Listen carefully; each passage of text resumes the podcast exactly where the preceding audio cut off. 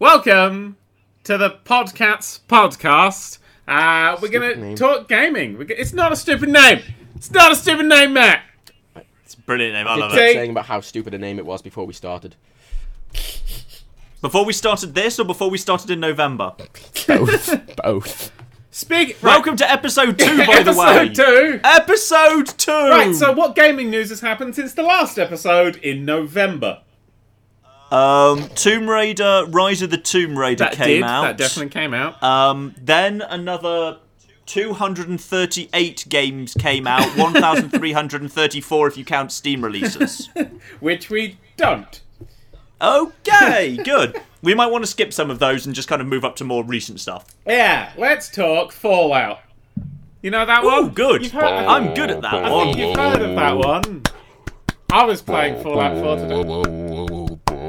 Sorry. Sorry, I, I, I was wondering why the fucking New Zealand... Was that supposed thing? to be the Fallout theme? Yes. I thought you were just having a seizure there. I thought you were doing the hacker, you know, like the New Zealand fucking rugby team do. What the hell is that? That's supposed to be the Fallout theme. Wasn't even bloody close. When, when you're done, mate, you're supposed to go, when I say oos, you say oh. That's what you're supposed to do there. Oh! Anyway. Oos.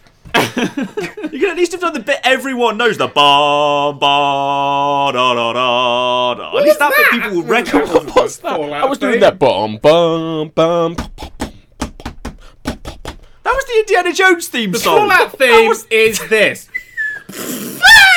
That's the Fallout theme. As far as I know it. Yeah. And then, I, then yeah, anyway. Everyone just went ooh in the chat. I guess, guess that's how far behind they are. Ooh. God. You can't do it again. Ooh. Man. No, I refuse to. This refuse. is my then house. twenty, then twenty seconds later, the chat responds. Sorry, I'm in a very giggly day. I this is my house. Video. Sorry.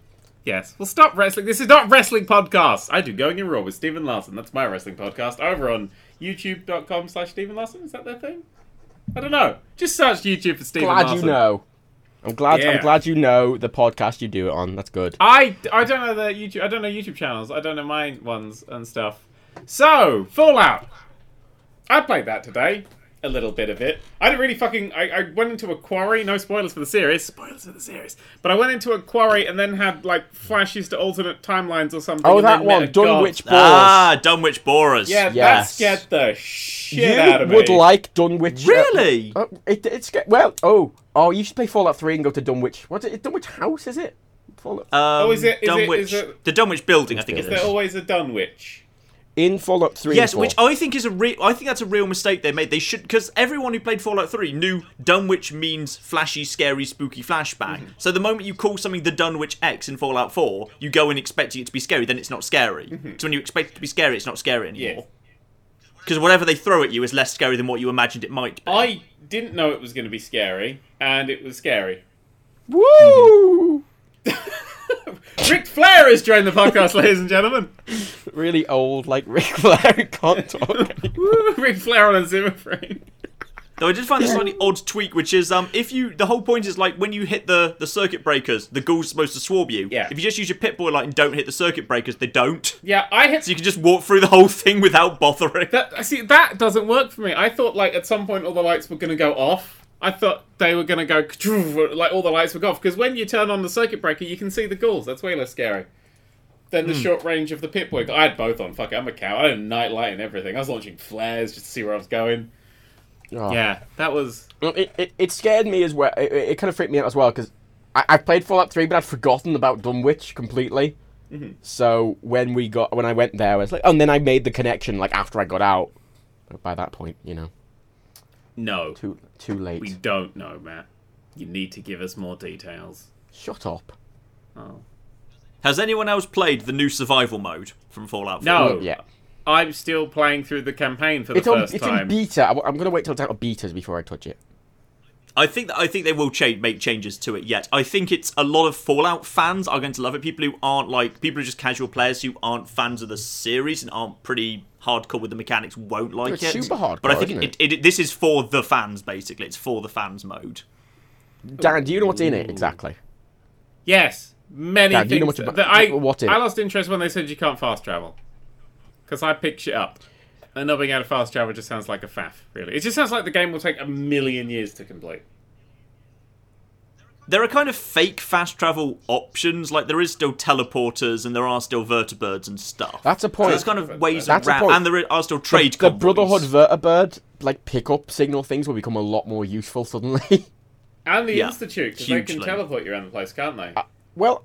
As far, mm. I, I can't find anyone who can actually confirm or provide evidence mm. what they actually do. I've heard rumours you can teleport into the Institute from anywhere if there's no enemies close by to you, but they can only teleport you back out to the C I T ruins, so you you can't just teleport out anywhere. I, but it is a free fast travel like, to a safe like location, which is like really the, powerful. I like the Old World Blues sort of teleporter, yeah. where you can teleport from anywhere, but then it teleports you always back to the... Uh, Yeah, I that's think it sounds Vegas like that's damn. what it is, and I think that sounds reasonable, so I suspect that's what it's going to be. So they are the only one who give you a free instantaneous transport to a safe location, but they can't take you out anywhere new, whereas the Brotherhood can actually take you to and from places, but in a massive, great, squishy vertibird in the sky that they blow up a lot. They do blow it up. Yeah. They blow Dan up blows a blows them up a lot as well. They pop good. They're a bit shit, aren't they? You haven't seen my Fallout four series. Like, Ooh, look, we have air superiority. There. We have air superiority, and we have big guns. We have these big helicopters, and if you shoot a, a pipe pistol at them a few times, they'll fall over and explode. Yeah, there is a problem with the vertibirds, is that they get the children to fly them. Because as soon yeah. as you see a vertibird, you're like, oh, that's a vertibird in the distance, and it will immediately just plough its way into the nearest anything. Mm. So, yeah, just literally anything. Literally. I think the particularly interesting thing is actually this was really sad because of course um, the survival mode was released as part of like a little patch at the new beta mode that you kind of opted into, but it wasn't just survival mode, and the really important thing was completely bypassed because everyone got so excited by survival. Robots can now be shopkeepers. Ooh. You can now make oh, robots into shopkeepers. I had this issue at the moment because I killed everyone in Sanctuary and replaced them all with robots. Well, now they can be shopkeepers. Hooray! Well, yeah, Yay! I, I made the robots like tend the crops, which didn't we didn't need because there were no humans, and you know made them do all the defense and like I have sentry bots and just I just massive deaths. I have four horse, horsemen of the apocalypse, a sentry bots just on guard towers, and and the, like even though these four like big sentry bots with like nuke launchers and everything were just these, big, and my defense still wasn't enough apparently because they they don't count for any more defense than a, a farmer with a pistol would on a. On a, uh, no, but when you don't have enough defense and people decide to attack your settlement, yeah. they are still there. Never been attacked, ever. In, in any of my playthroughs, never been attacked. Once or twice, but yeah, never really. It's because your defense. The higher your defense it's really going to screw up with the castle. It's really going to screw with the castle because when the castle's a settlement, there's nothing to stop you. Just if you've got the materials, building like twenty ridiculous sentry bot missile machines and then just defending the castle in the actual plot oh, missions God, yeah. later, yeah. you could just have all of them there. Oh, you could you could basically make even the hardest difficulty onto easy mode just by building a million sentry bots and then you're saying, yep, defend the castle. You know what I said? I'm just going to sit back and let you guys deal with I it. I said I'd do that, but I can't do it because I did kill Preston. That's a point. Oh. I, I, I got, like, because I'm I'm doing, I'm replay, playing through again, kind of, but I don't want to replay through all the quests again because they're all very linear and I can't be bothered. So I'm mainly just sort of cheating through stuff just to get to the point it was on the P S four. Mm-hmm. And I just couldn't be bothered with the Minutemen, so I just set everyone as non-essential. And I, when I was trying to figure it out with Preston, I accidentally changed his sex, which really fucked him up. Uh, Interesting. Made his, made his face, like, black and also his head was sort of half hanging off. It was a bit strange. And then I met. This sounds like a really terrible excuse after a really big night out. I swear, she. It was like it was a man last night, and then they did. They just magically changed gender this morning. That's happened mm. to me before. It was kind of like that, but then I, uh, I killed him, and then I killed my own Murphy, and then my all, all my robots turned on me because apparently they're allied to them to the people in Sanctuary for some reason. Aww. And I got stabbed repeatedly. I don't like the robots. You don't. You're gonna see throughout my series that I don't like the robots. Why not? I think oh, I, I spent three robots. or four episodes on the robot D L C. I don't like the robots. Anything about them, or...? Well, I made one, because you had to. Yeah. And it looked cool. It was cool as fuck. It was like some, like, angel massacre, fuck, awesome, awesome thing. And he just refused to attack anything. Yeah, they do have very, very bad... Well, I notice. Detection. I notice it depends on the if head. If you've got the wrong head on, yeah. Anyway. Assaultron heads. If you're using Assaultron head, they have very short engagement distance. The Robo Brain heads are very long, so the Robo Brain heads are the best to use. Oh well, my guy was well, literally. You want them to he attack. He was literally being punched in the face, and nothing was happening. Yeah, though they won't attack until you attack generally either. Sometimes. Oh, I was attacked. I was in battle mode. I was attacked, and he was just sitting there doing nothing. Was it a Protectron? No, it was an Assaultron with double laser Gatling miniguns.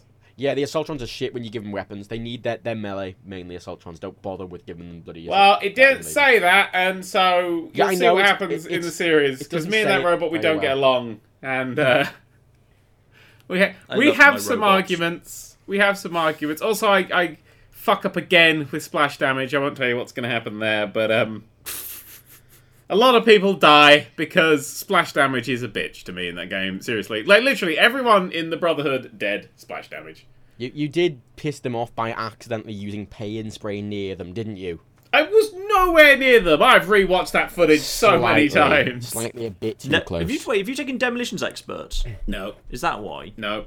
Because de- once you get Dem- Demolitions Expert three and the Experimental Merv for the Fat Man, at that point, pretty much it's it's more difficult not to blow yourself up. I would, yeah. You have to basically you have to fire it at a forty-five degree angle, then start sprinting backwards, I made that or you will die. Comment today, I was like, I could get this thing when I leveled up, but I was like, but I'm not gonna, because I feel like that's not ever gonna. Like I, at the moment, I can barely survive the Merv because I've got it on the the big boy, so I've got twice the shots going out. Oh god! So yes. like, I'm, I'm like, at that, if I'm standing like anywhere near where that is and don't back off, that kills me dead, and I don't want to make that more powerful at this moment in time. Yeah, Demolition Demolition three increases the the blast radius of the Fat Man so ridiculous. You just have to start sprinting backwards the moment you fired it. That sounds horrible. That sounds nightmarish. But it does officially make anything in front of you die. Just, it often includes. Oh yeah, you. It does kill people. That's the main thing. Yeah. There's no question. It does its job. Yeah, it's it. Well, it. I, I'd be perfectly honest. It's doing its job without the massive increase in damage. Oh. I got the Mysterious Stranger as well. Look, all uh, these all these things that are happening. You know, I never use V A Ts. I've never used V A Ts in a Fallout game, really, ever. For some reason, I still don't ever use it, even when I make a point to. No, that leaves you underpowered in four. You need those criticals. But I've never, no, even in four, I never used them, and I, I'm still not even using them in this playthrough. And I purposely, because I was going through and I was giving myself perks with commands. Uh, just, you know, to record. I, I gave myself all the V A T perks, every single one. Mysterious Stranger, all the accuracy ones, everything. Still don't use it. I, I can shoot through walls with it, but I still don't use it. I just, I don't know. I don't know why. Does anyone know if I mean, the, that one that lets you penetrate through walls, does that penetrate through people as well? Maybe? Um, it doesn't need to, because even if you've got like three people lined up, you can still get the same chance to hit as if you've got a straight line them. Scenery affects chance to hit, other people don't. Okay, well, it's because I'm trying to shoot the fusion cores out of the back of Brotherhood of Steel people when they're facing you. Oh, that does, okay, that doesn't count because they're they're fake because the facing does affect. Uh, that would make that so much easier. I've got quite a lot of power armors now. I'm only a few episodes ahead, really, about seven or eight episodes ahead, and I've got a fair few more power armors in my lovely power armor storage. I noticed that. I, I don't bother collecting them. I kind of collect one of each one. I made the um. I made the T fifty-one, I made it, I, I painted it in this one, I painted it winterized and gave it a stealth boy, so it's both rewards of robberies and anchorage in one. Yeah. Just both of them. You don't know what I'm talking about. I was confused by people who like having a power armor frame for every single bit of power. I was like, just just put them in a big line and then just get in the one you want to move and just move it over to the one power frame. Why do you need a different power frame for every single one? Because it looks cool! It does look cool. That's what I like. Does look I like cool. having them in a little walk-in wardrobe. I just set aside a room in Sanctuary Hills, and that's my walk-in wardrobe. There's nothing in there, but just a big row of power armor. What am I going to wear today? It's more, oh, go for I think yeah T sixty with hot rod flames today. Do, do, do. That's kind of what I did. I just, I just, I just, I have one for each, like all force. I might, I might make one for a raider set. I might have five and one a raider one. But outside of that, it's quite fun. I do like, I do like Fallout four because it just let you customize stuff a lot more, and I, I suppose it's. I'm really enjoying it. The colour mix has gone. The colour mix has gone, which really annoys me, because that used to be in both Fallout three and New Vegas. You could just have hair any colour you want. You could just do it with R G B if you wanted to. Ooh. So you could have any ridiculous bright neon colour that you wanted to in the world. And that's gone, which I find really upsetting. Hmm. That now it's only preset colours. I, I really want that back. I would love to be able to actually determine the colour of my power armour and my hair. Mods. The power armor one doesn't annoy me because there's like three colours for the X O one. There's like there's like pink, slightly offish white, green, and then everything else is silver. I mean, there's there's the, obviously there's the, there's the three hot rod magazines you can pick up. Yeah, yeah. The, the the the shark one's shit. The pink hot rod one is shit, and then the hot rod one's the best you can do. I I want the I want the Atom Cats on the X O one. The Atom Cats paint. I, I like found them. them the other day. They're nice people. They're they good nice people, people. The Atom Cats. Yeah, they're I hung nice up with them. That's not what they say. I thought they were geezers for a second, but no, they were the they were the Fonz, all of them. I noticed the guy, uh, you know, um, Deacon in the Railroad. Yes, he mm-hmm. exploded Deacon. into a pool of blood. Okay, the voice actor who did him, he tweeted on Twitter once about being Deacon, but he posted a picture of Zeke from the Atom Cats instead because they look exactly the same. Which probably one of Deacon's disguises. He, he canonically he is supposed to be in disguise. Maybe he's just in disguise as Zeke. Oh. Back it's a long game to infiltrate the Atom Cat's garage. I will point out something. He'd have to be competent to get away with it, though. And he was mm. not competent. I mean, and his face couldn't shit. stop a mini nuke. Who needs him? Who needs him? I, I don't I don't I don't really like I mean the Railroad's boring, I find. It's supposed yeah, to be interesting, but the roads they're kind of cool. I like I like the idea of being like a super secret sneaky agent in a massive organisation trying to bring it down no, with a one man operation. Yeah, that's kind of cool. It's not like the, the it's not like the Thieves Guild or the or the Blood People in Skyrim. They're just shit. Yeah, they like they, they have their secret codes and stuff. Oh, this one means go this way, and it's a fucking circle with an arrow in it. And you're like, really? I love the cool signs. Oh, really? This is is that what that means? Is that a secret? They've got their fucking H Q's got their fucking logo painted on it. Their password was password. Not, it's, it's like seriously, I would have gone up to that thing and just guessed Railroad and got in. Like, there's no nothing stopping me from doing that. You didn't have to actually work out the puzzle. As I was working, I was like, this is going to be Railroad, isn't it? Oh yeah, it was. What's hey. the what's in Skyrim? What's the blood thing called? The blood faction. The blood faction. The companions? No, they're the blood. They're the evil blood ones that you murder people. Vampires? No, not vampires. Are you talking about vampires, Matt? Vampires don't have evil blood things. They have regular blood. It's the one where they like knock you out and they take you to a, a location and they've murdered someone. And oh, the ones who do the black hand thing, print thing. The dark, the dark brotherhood. The dark brotherhood. They're, they're, they're not blood. What, what do they, they do They with kill blood? people, I don't know. Either way, the Dark Brotherhood, the way that you start them is... You they ha- do make blood come out of people, yes. you, you have to do this weird quest, and then they knock you out, and they drag you somewhere, and it's all secret and hidden, and then they're... Fr- that's properly hidden. The Railroad's just like, look, ooh, wait. It's like, it's like a load of children pretending to be secret agents. I think what the way the Railroad failed for me is because in this big war of giant factions, they're a really tiny faction, but they're also, like, the second most secret faction. Like, they're like, oh, we're the secret undercover ones. What are you doing? Well, there's the Institute, which is even more secret and even bigger than us. So, yeah, we actually are completely useless. Yeah. And they don't have anything... Like, they can't make up for the fact that they're shit with having, like, really good guns or really good... Like, they have not... There's no... Like, in, in Fallout four, I don't like completing the game anymore, because you lose... There's no point in losing one of the big factions, you know, gameplay. Oh, or several of the big uh, factions. There are, there is, there is a very big reason for losing one of them. It's called catharsis. Well, yes, but practically, losing the Institute... You want as many shops yeah, as possible in the game. As many shops and towns and, and places to loot, basically. And, I don't you know. know see, it, that's, if you, that's if you consider carrying on playing at the end. When I hit the end of this thing, I mean, when I hit the end that I've got planned, I'm just going to end it and not go back. Well, yeah, but D L C. I'm, I'm, I'm, I'm you know, when no, D L C no, comes out, true. I want to be able to continue. But the, in the D L C on its own sort of separate thing, the rest of the D L C. They are, but... For now, at least, yeah. Well, some of them are, and the Mechanist wasn't. So if we get more like the Mechanist... That's true. But we won't well, get more the, like the Mechanist, because the Mechanist is just a, a, a pile of blood and viscera. And nuclear radiation, I think. You killed her? No. What do you... Maybe we'll, maybe we'll get the antagonizer next. That, no, that's me as well, actually, that one. You, are, you're just going to find out that all of these all these tosspots are flowing. They're just me. My character's just leaking into other games. John, you don't have to fucking do kill everything. Dan's already fucking doing it. I'm not doing it on purpose, though. Uh, well, that's the bad thing. That's the bad thing. I do. You know, just she's losing a little bit of her marbles. Hmm. Yeah. Really. I admire my, my character arc and role playing in role in getting playthroughs. It's great. I love it when that happens. Yeah, this one's accidental. When characters start writing themselves by accident. Yeah, so I'm just going to carry on with it, see where it ends up. Well, I, I kind of I, I get a bit annoyed with Fallout four because obviously in, in New Vegas you can just kill every single faction and piss everyone off, but you can always go the independent ending route. But in four, mm-hmm. the, the independent ending is basically the Railroad. You can't piss them off because the, the, they've had to contrive. You know, they've had to make it so you have to be able to complete the game no matter what you do. So they've had to make the Railroad, the not the Railroad, the um, Minutemen the ones the that Minute can't Men. piss off. Yeah. Even the... Surely the Minutemen are like the independent ending, because you can just do no work for them basically at all. Just get them no, two... they are. Get them like two crappy towns, the bare minimum you need just to unlock the castle, and then just go down their route. They, they are functionally the independent ending. They are fun- Functionally they are, but it annoys me that they, they've had to just make all of them, you know, essential and make it so you can't piss that faction off, because that's... they've had to make that the ending that you can always be able to do. And because of that, it just mm-hmm. brings me out of the roleplay element. You know, if I shoot them repeatedly, and I'm like, yeah. yeah. I like to shoot people repeatedly. I noticed.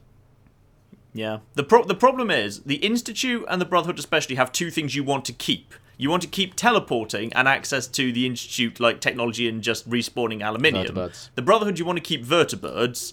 The Railroad, once you've got Ballistic Weave, or any Institute killer stuff that you want... you're done with them. They don't provide anything else. No. They don't provide an ongoing service. They just provide access to some stuff you can get, and then you're done. And once, once you have the artillery off the uh, Minutemen, you don't need anything, yeah. basically, then. I'd like to I point suppose. out, I don't know any of this, because I'm playing the game completely blind, and they're all dead. And you so killed I, as, everyone. As a player, I didn't know that was the thing. I, I killed the Brotherhood, because they started shooting at me, and I was like, oh, I've aggroed them, and might as well wipe them out. You know, mm. as you do. Is there a way to unaggro a faction, by the way? Just asking for a friend. I said, um, basically, run, run away from them for about forty-eight hours. They typically forgive. Uh, they won't forgive him, I don't think, anymore. Shit. I'm not sure there's anyone left to forgive. Yeah. Considering I got all the, the things that, like, you failed this mission, failed this mission, failed this mission. Because I'm thinking as well, in, in survival mode, it's going to be most advantageous to, to really... go with probably the Brotherhood ending, because the oh yeah definitely like just um, being able call, call in reinforcements anytime you want. Hell yes. But even even the um, Institute, you can you have those Institute synth grenades that just spawn a synth. Yeah, but those things, you throw them, they pop out and die instantly because they're bloody flimsy. But you know, the, the, having having the vertibird is going to be extremely useful now with survival. And why would I ever want to give that up? If I want to go, if I'm like, if I'm in Sentry, I'm like, you know what, I want to deliver some, you know, little things I have to the, the island at the bottom right. Either I have to walk for half an hour, or I call an vertibird and it takes me two minutes. Yeah, but the Minutemen do that too. If you wipe out the Brotherhood, the Minutemen steal their vertibirds, and the Minutemen keep doing oh, that. Oh, that's interesting. Yeah. Minute, the Minutemen take over the vertibirds, but the Railroad don't, for whatever reason. It's just the Minutemen default to being your vertibird class. So basically, the, the, the, the conclusion we've established here is the Railroad are shit no matter what you do. Yeah, that's why I killed them. Yeah. In cold blood. So, next on Fallout Forecast. Yeah, shit, that was half an hour of Fallout four talk. Hey, Rollercoaster Tycoon World just came out in early access. What just came? Rollercoaster what Tycoon came out? World. Yeah. Oh, the be- oh, so, brilliant! I love roller. I love Rollercoaster Tycoon two, so I better go and buy that immediately. Get out. Right.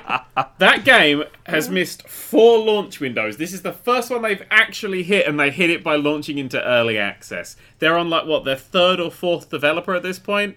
The game is a massive car crash. Oh, it's on disc as well. Like, what's not on disc? Oh, yeah, there's, there's a retail version that you can buy that only at the back, in, like, teeny tiny writing says that it's actually not a complete version. So is that one of those discs that's just got a Steam I code? I believe so, yeah. That's I think it has some now. of the game on a disc. Like, it's that's got, like, out a... now. That comes out with this launch. So they've just launched to retail a game that isn't anywhere near done.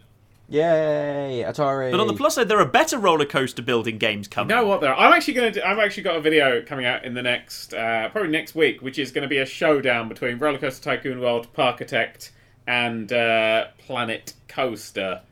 I, who I will genuinely be curious at the end of the year which of those two games ends up higher on your top list. I think they're going to go in separate ways. I think I think they've already gone in separate ways. I think Parkitect is much more a logistics game, and it's focusing on being the road, because that's what that's the difference between Rollercoaster Tycoons one and two and then on to three, is that one and two were logistics games. We tried to fit stuff in, and there was a bit of creativity, but it was more on the logistics. And three came along and was all about the creativity. It was all about building your, like, own personalised fireworks displays and stuff like that, and broadcasting the right music to the right places and building in-close swimming pools and stuff. I think Planet Coaster's definitely going that way, and Parkitect's going the other way. So the two can coexist. Rollercoaster Tycoon World, I really I don't think it's got a Welks chance in the Supernova, to be perfectly honest.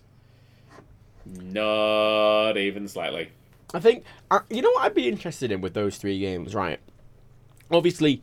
for anyone who's properly into those kind of games and who sort of, you know, Hello. Reads up, reads, you know, who reads up even a little bit on sort of gaming news, they're probably going to go for, for you know, one of the one of the other two. Yeah. But for a lot of casual users, they're probably going to look at Rollercoaster Tycoon. They're going to see it in stores. They're going to see it on Steam or whatever, and they're going to go, "Oh, I like Rollercoaster. You know, I liked Rollercoaster Tycoon when I was younger," and they'll they'll grab it without really researching, because a lot of people do. Yeah. And I wonder how many it. How many people are going to buy it as a result of that, and who's going to be really lot. disappointed? Uh, there's some people. Uh, there was one guy I retweeted, uh, not retweeted. I, I shared a picture of, because he was from the Rollercoaster Tycoon World forums, and it made me laugh. Who was there going, "I don't care that Planet Coaster's better. I'm sticking with this name and oh, this yeah. brand because that's the important thing." I'm like, dude, the guys that made Rollercoaster Tycoon three are the guys making Planet Coaster. That's where the legacy's gone. This is a piece of shit theme park game that Atari's just slapped a name onto. And if you go with that logic, you have to like the mobile version. And if you like the mobile oh. version, there's a very special place in hell for you. Because that is dire. Remember that? It wasn't even fucking free to play. You had to pay fucking money for that shit. Oh my god, I'm having flashbacks. Please stop. Just Christ. Just stop. Happy things. Move on to happy things. Um, It's too late. Star Wars Rogue Squadron now exists on Steam. Does it? For seven pounds, yes, today is it, or yesterday. Is it on Good Old Games as well? It was been on Good Old Games for a little while. Yes, it just came to Steam today. I, I think it was in Good Old Games for like a few days or something. It's, I think it's quite recent. Kate, can I make the suggestion to anyone listening who's interested in that, and to pick it up on Good Old Games and not Steam, because Good Old Games tend to actually mod the games into working on newer platforms, and Steam just upload shit. They'll upload the old shit. If there's if there's a game, like an old game on Steam, chances are the Good Old Game version actually will work with your operating system. Also, just Steam don't touch it. For unrelated things, I looked at the Steam new releases. Do you know Factorio has a demo? Yes. It's got oh, an actual demo. demo. It's yeah. one of the few games with an actual demo. Oh, amazing. Wow. Yeah, I think that's what sold a shit ton of copies for it. It's impressive. Mm. So I was just looking for this, this thing. oh, oh yeah, and there's Rollercoaster Tycoon World right at the top of popular new releases. Clearly, a lot of people buying the damn thing. Mixed reviews. Uh, yeah, there's a lot of very positive reviews on the front. Like, oh, it's a thing, because they called it a beta, and it had like, because for me, alpha is the game doesn't have everything in it right now, and it's filled with bugs. Beta is the game has everything in it now, and it's filled with bugs. And then the release is the game's done now, and it's filled with bugs. That's the standard release cycle. When they called it a beta, I was like, oh, this... They didn't even have fucking guests. They didn't have guests walking around the park, and you're like, really? This is a beta? Like, that's a thing? All right. I mean, Kerbal was a beta. The Kerbal was a proper beta. Kerbal was a very good, very long, proper beta. Rollercoaster yeah. Tycoon World is horrific in every way. It looks awful. I mean, because, like, Planet Coaster, I'm now getting to the point where if I build, like... Just a, a little, like a pirate ride, just the pirate swinging ship. In Planet Coaster, it'll take me like two hours because I will fucking decorate the balls off it. Like, I will decorate that thing to shit. So, yeah, it's... I mean, like... Oh, fuck, I don't know. I was going to say what I was going to do in the video, but it, it will involve something like that. It's going to be a very sort of... It's a good thing. Don't spoil it. But just don't buy Rollercoaster Tycoon World. Don't do it. Don't do it. I will... The reason I'm doing this video is to check it out again, because this is apparently a much further on version... But I really doubt it's changed anything at all, really. I bet it hasn't. I bet. I bet I, I'd love if you opened it up and it's actually a completely different game, and it's just it's like a different dev team inside this, that developer's just taking uh, it on instead. Well, I wouldn't be fucking surprised, because when it first released, it looked like a really shit five pound bug. It been make your own roller coaster awful thing like your grandparents would have on their P C with cobwebs in the corner. And then when it actually like that was the trailer. When the actual game came out into beta, it looked completely different. Because yeah. they actually scrapped it and rebuilt it in an entirely different thing. That's the Ubisoft way. It's not Ubisoft, it's Atari. I know, but it's a Ubisoft way. Yeah, Planet Coaster, which doesn't have, like, anything. It just it just doesn't have anything yet, really. It's amazing. Like, all I do is I spend the time just decorating shit. And, like, putting everything in just exactly right places. And it stays. Like, that's the thing I really want to know about Rollercoaster Tycoon World is have they optimized it at all? Because that game would just lag to shit. All the fucking time. No, they haven't. Also, also, actually, wait. Another point I want to very quickly make is that Rollercoaster Tycoon World on Steam, on your Steam library, is just called Rollercoaster Tycoon. Ooh. Yeah. Really? Yeah. I, I think for a while there is, may have been. Is Rollercoaster Tycoon One already on I Steam? I don't know. Is that is that called Rollercoaster Tycoon One in that case? No, I don't believe Ooh. so. I don't think it's on Steam. Rollercoaster Tycoon. I think three is, but I don't think one and two are. Rollercoaster Tycoon two, I'm almost certain is, because I've got that we on got, my computer. I'm almost certain on, it's the on Steam, Steam version. There's Rollercoaster Tycoon two, Rollercoaster Tycoon three, Rollercoaster Tycoon Deluxe, and Rollercoaster Tycoon World. Huh. But when you go into... If I open up my Steam, which I'm doing yeah, now... Rollercoaster Tycoon Deluxe is Rollercoaster Tycoon one. Yeah, if I check my library, it says there, Rollercoaster Tycoon. It's just called Rollercoaster oh. Tycoon. How scummy. Uh, so Rollercoaster Tycoon Deluxe is... One, yeah. A, a couple of decades earlier than Rollercoaster Tycoon. Yes. I love I love naming protocols in modern gaming. Yes, it makes me sick. Very, very sick. Uh, da, da, da, da, da, da, da. Though I do like we can get old games. I like that I'm old games now exist. I'm going to click update on Rollercoaster Tycoon. Oh, there we go. As I clicked update, it renamed itself from Rollercoaster Tycoon to Rollercoaster Tycoon World. I Ooh, think nice. For a while they were going to try and rebrand that. Well, it's not going to fucking work, is it? I think they were genuinely going to try and rebrand it to Rollercoaster Tycoon for a while. Or they didn't even know what the name of their fucking game is. Probably both, actually. They are Atari. They are Atari are a mess, aren't they?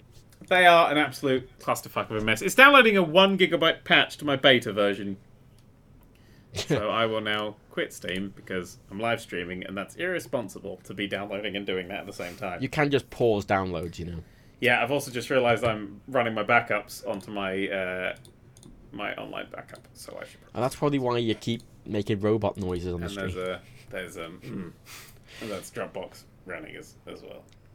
Hi, just a note here from Matt editing this, you know, post this happening. Dan lost his audio here for about fifteen minutes. He figures it out fifteen minutes after this point, but because of that, the audio from this point is just ripped straight from the stream and is therefore shit sounding. Sorry. Hashtag Dan fucked up. Tweet that at his grave. I should put that on his grave, actually. Mm. Good job. You John. Know what bugs me about old, about two decade old games on Steam? What is it? Is it some, some, somebody is re-releasing both Turok and Turok two. That's a thing that's happening for fifteen pounds each, and we still don't have a P C version of Time Splitters two. What the balls are people doing? We still don't have a fucking... Turok two Seeds of Evil, what, to my mind, one of the worst shooters ever made, is getting a fifteen pounds re-release, and we don't have Time Splitters two yet. We don't have Red Dead fucking Redemption yet. Oh, the game yeah. that came out that after one, I, I, oh, I spent an hour trying to find out why, and no one could give me a bloody answer as to why Red Dead Redemption. As I've been people vaguely shrugging their... Okay, co- Red Dead Redemption, saying I, the code's a bit messy. Yeah, I've heard an answer to this. It, no, we know, yeah. I've heard an answer to this, and that they lost some of the source spaghetti code or something. Code.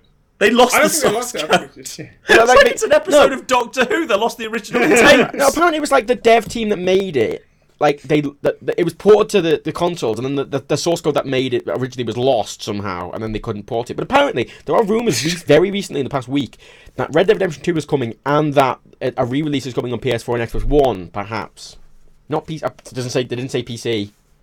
Yeah, but those re-releases on them, they unless they're um, if they're being made as a re-release in like proper yeah, modern pa- apparently H D, that's how they're, they're talking about it, not just a. That would make that would get P Cs hopefully, because PlayStation four architecture and P C architecture is very similar. Oh yeah, they are. Even the Xbox One architecture is very similar to the P S four, the, the P C. I don't think Red Dead Redemption two. It's a stupid name. Which is Red Dead three yeah. will be their next game.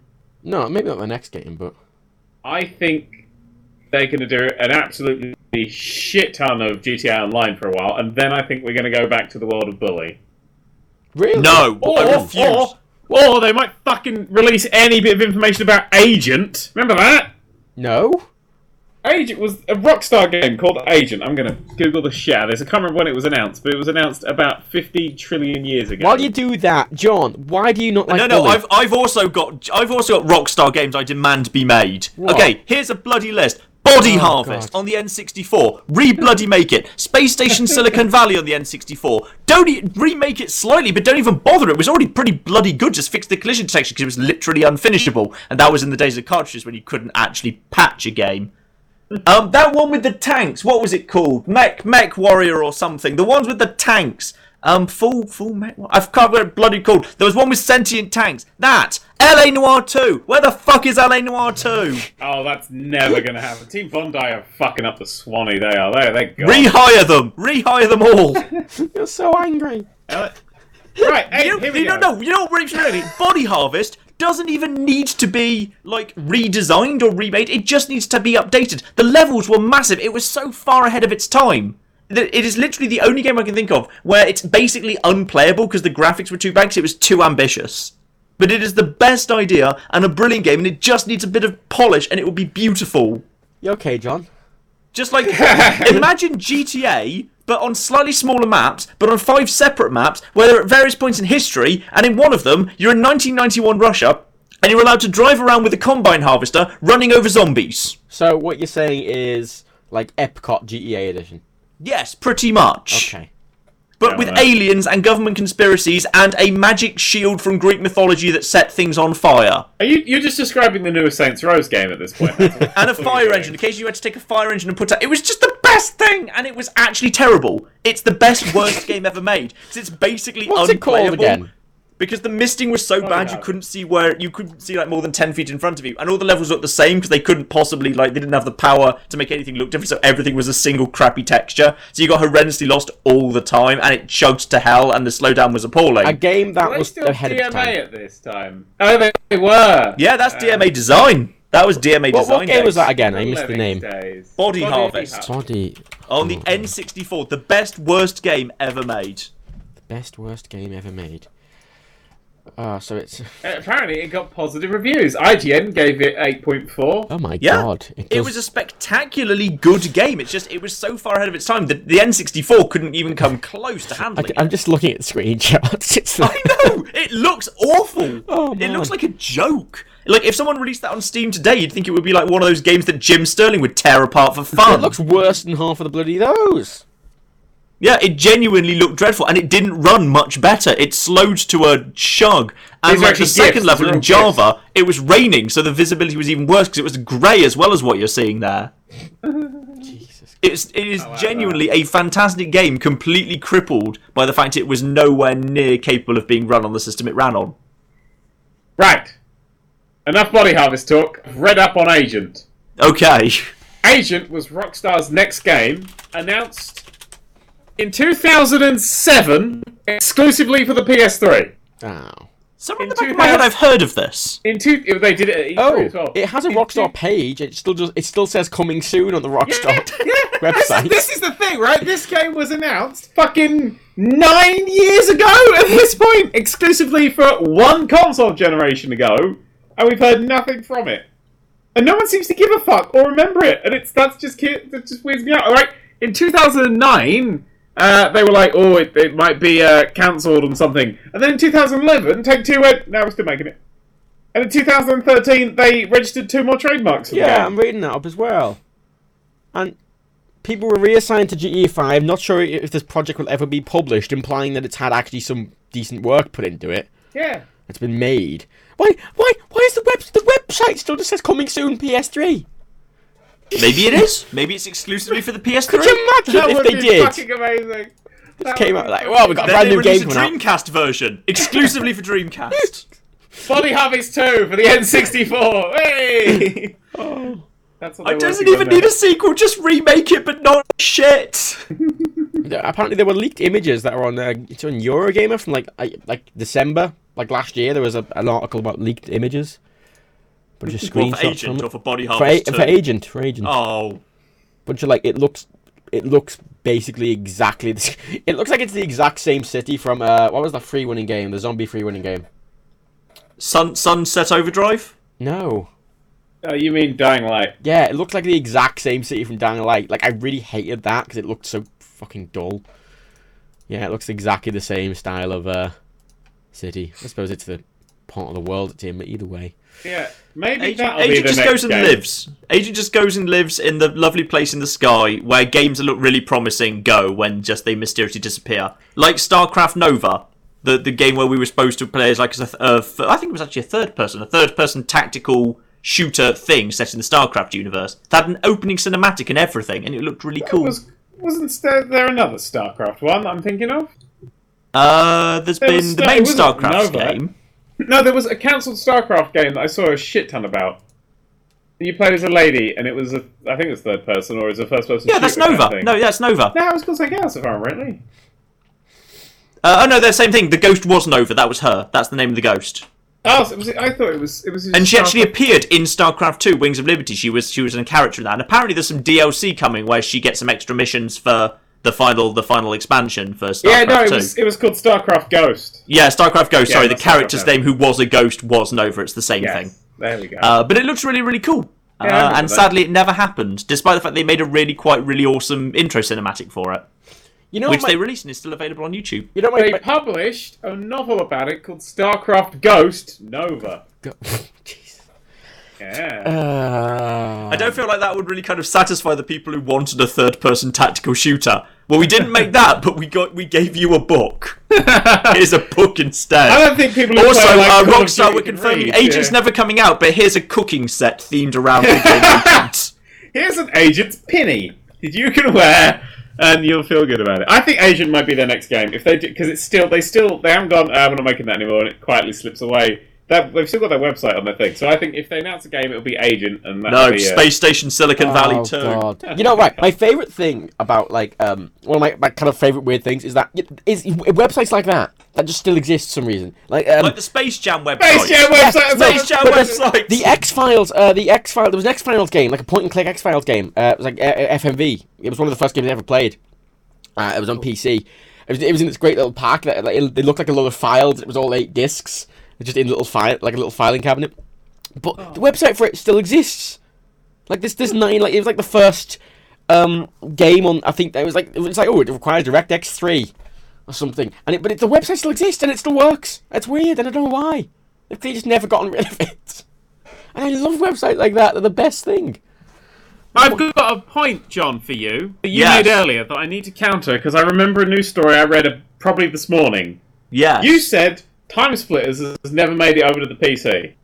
Please that's, tell me it has. I, oh, this would be the best day of my life if it did. That's ever so slightly wrong. Slightly. Possibly. It's going to be the second best Slightly day. possibly. Slightly possibly. I have to do a very quick bit of research on this thing that I saw. Uh-huh. There's, a, there's a new Homefront game coming out. Yeah, and the original Homefront was terrible, and the Homefront two beta was okay, but not spectacular. I'm not exactly excited. Yes. So, Homefront the Revolution is coming out, and it's coming out on P C, et cetera. Yes. The news story I read today was, you can play Time Splitters two's first levels in Homefront the Revolution. Apparently there's an arcade cabinet, there's two arcade cabinets, and each one there's a playable Time Splitters two level. Yeah, but that means I have to play Homefront in order to play Time Splitters two. That's just mean. That's the That's cost cruel. of entry. That's cruel yes. and unusual punishment. That's an interesting thing. Why would you put something much better midway, like, during your pile of shit? It's like, imagine if, like, idea. Batman versus Superman stopped midway to show the Dark Knight. That's, yeah, that that's the levels... Even then, I think I still would have hated it. I did see it yesterday. I had a lot... I, mm. I'm like, literally, I, I might just go and I might just go and review Homefront two when it comes out, and just said was disappointed. You know, tried playing the first two levels of Time Splitters two, was incredibly disappointed to realise there's no more. It's just more Homefront two after that point. Yeah, because it's one out of ten. Homefront is made by uh, what's it? They are Deep Silver. I can't remember what they're called. Uh, something Dambusters or something. But they I can't were... remember who made the original one. They were basically the debris from Crytek U K, which is the debris from Free Radical Designs. There's probably like one or two guys that worked on Time Splitters that are now working on Homefront. Oh, I thought the entire Time Splitters team was with... Oh, um... They made Haze, didn't they? Wasn't that the Time Splitters team? That's the game that killed them, yes. That was Free Radical. They, that was their, they put all their money into making a P S three game that nobody had ever heard of. Their entire marketing was that nobody had ever heard of Haze, and then they nobody bought it, and it was a bit. It was really crap. I played it quite recently. It's very crap. I don't understand how it went so badly wrong after you make Perfect Dark, then Time Splitters two. They had two games cancelled them at once. They uh, the first one was Star Wars Battlefront three. I remember rightly. Oh, yeah. And that, yeah. the second one was Time Splitters four. And they had two games where they spent a shit ton of money on, cancelled in uh, very brief succession, and then Haze flopped. So they was just Future Perfect ever any good? I never played it. My favourite one.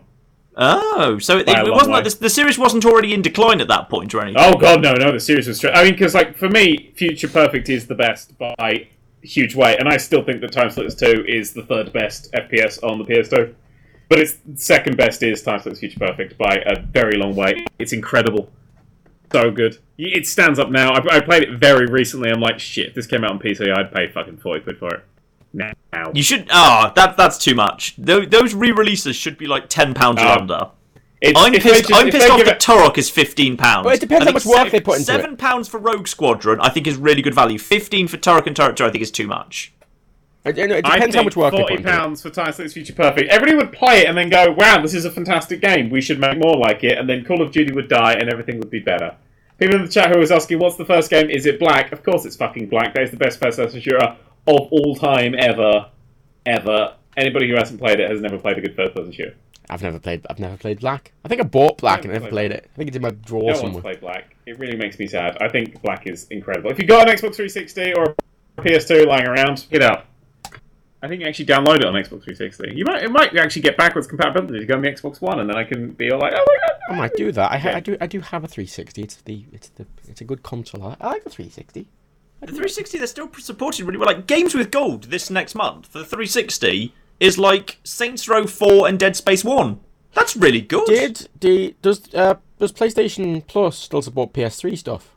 Do, do yeah, it does. Does yeah, it? It does. Just reminded me that I haven't actually downloaded the PlayStation Plus free game in so long. Me neither. I have no interest. I haven't even. T- I, I don't think they're. I don't think they're as good as Games with Gold. I think Microsoft actually does a better job putting good games onto the free stuff. Oh, they, I want to point out Dude, right. The first Stardust H D was on the P S three. That's one of my favorite games ever. Oh. This month. You know, the and first Road Force on the P S four. The first time I booted up my P S four in the past maybe six months was to help set up the father and son, the father and son days. That was it. No, I haven't touched it since, and I haven't touched it for months before that because I, I played quite a lot of two K sixteen, W W E two K sixteen. Well, yeah, like, but now it's on P C, so okay. Super game. You know what? I should get that on P C. It has all the D L C. I really love that game. I did what? ask for codes, and they ignored me.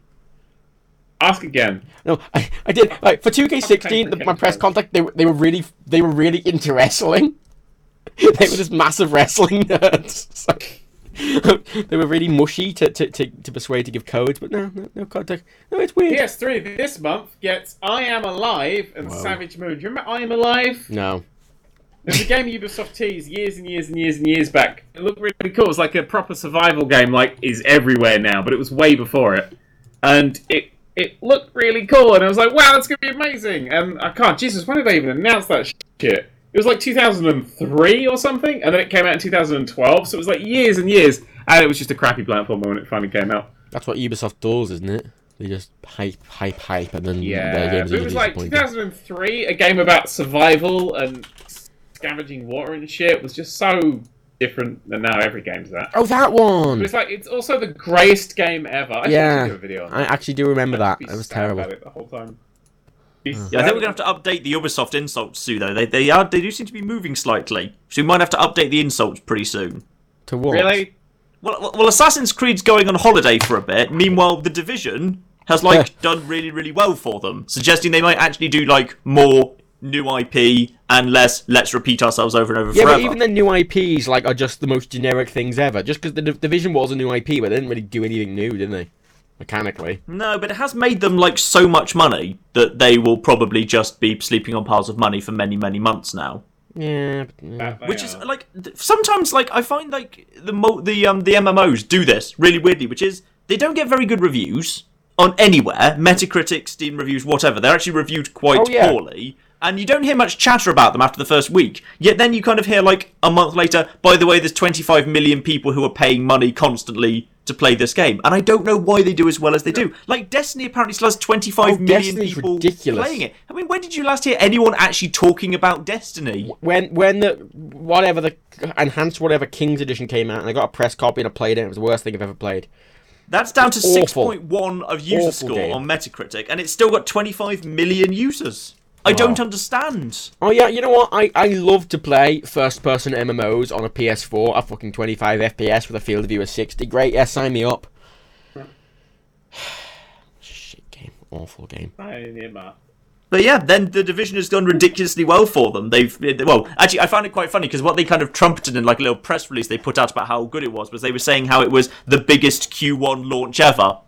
Well, yes, if you're going to launch in Q one, it's not too difficult to have the biggest Q one launch ever. Try launching in Q four, then come back with some news, you bastards. We had biggest the biggest Q one, Q one launch ever. If we launched in Q four, it would have been somewhere in the low thousands. Q one, the quarter when literally no one launches anything. Oh, that's quite sad, really, isn't it?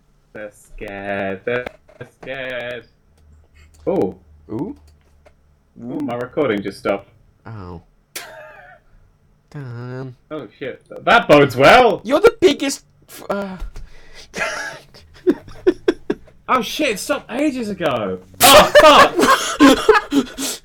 You do realise that the audio in the stream of you is fucking awful because your your internet shit. Was Quickly, shit. Put up the technical difficulty screen. Play some music. I can't. Look, there's a technical difficulty screen. It still exists. Sorry about the audio there. We fixed it. Well, it's fixed now. People listening on the V O D, we fixed it. Sorry about that for a second. It's Matt's problem. It doesn't matter. Yeah, I couldn't even do that. I was going to do the smooth transition, but Dan fucked it up, so I'm going to have to do it next time. Sorry, V O D yep, listeners. No, no smooth transition for anyone. Ah, oh, crap. Right, hey, yeah, you were saying a thing, John? Yes, Mass Effect. I'm so angry that Mass I'm so angry that Mass Effect is trending. Given, like, everyone's acting like there's been big Mass Effect Andromeda news, but there hasn't. Basically, it's been revealed that Mass Effect might be set in space and might or might not have planets in it. Well, I enjoy, I, broadly, I, really like... I would have expected to be. I thought we could go give that one as given. It's like how the new Need for Speed game may or may not have cars. I really enjoyed that with that news. They're like, oh, it's set in a different galaxy. And I'm like, yeah, it's called Mass Effect Andromeda. I'm also Doesn't kind of confused. That, genius to work that bit out. And also, the person who wrote the survey that's kind of that's leaked, that's supposedly like the source of this information, apparently didn't really. They never played Mass Effect before, because like one of the things they said is like the big difference about Mass Effect Andromeda is this is a whole new galaxy where we are the aliens. Have you fucking Whoa. played Mass Effect one? Humans were new to the galaxy and weren't trusted yet. We were already the aliens. Yeah. What the hell? That was the whole point of Mass Effect. That if you went down the nice, lovely Paragon multicultural route, you learned to all get along in a big huggy bunch. And it was lovely. It was about humans being the aliens coming to be trusted and trust the others. You know, I only ever played Mass Effect one, and I went to play Mass Effect two and hated it, so I stopped immediately.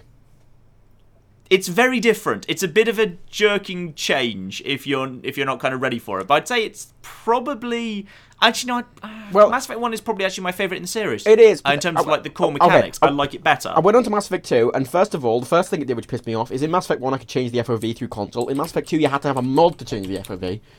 Then it had ammo, which I I liked not having ammo. I liked it just being it's just an inconvenience having ammo in a game like that, and I, I just I couldn't yeah. be bothered and stopped. They did do a beautiful lampshade of that in Mass Effect three, which is a shame you never got to, where someone in Mass Effect three actually brings up why did ammo get introduced in Mass Effect two. And there's a, there's a bit of a kind of, there's a beautiful, one of the character who's like, his thing is he, well, it's not really his thing is he breaks the fourth wall, but his, um, uh, his, uh, yeah, his Conrad, Conrad Werner, I think his name is, uh, and his character who's kind of, he's sort of fourth wall breaking a little bit. Uh, yeah, and he, he gives a big speech about, why did we have ammo? We never used to have ammo. And now we do. And there is, there is actually, like, a really bad law reason that, like, Shepard has to read out the actual law reason and sound really convinced about it. Wow. It's, it's, it's actually a really funny moment in Mass Effect three.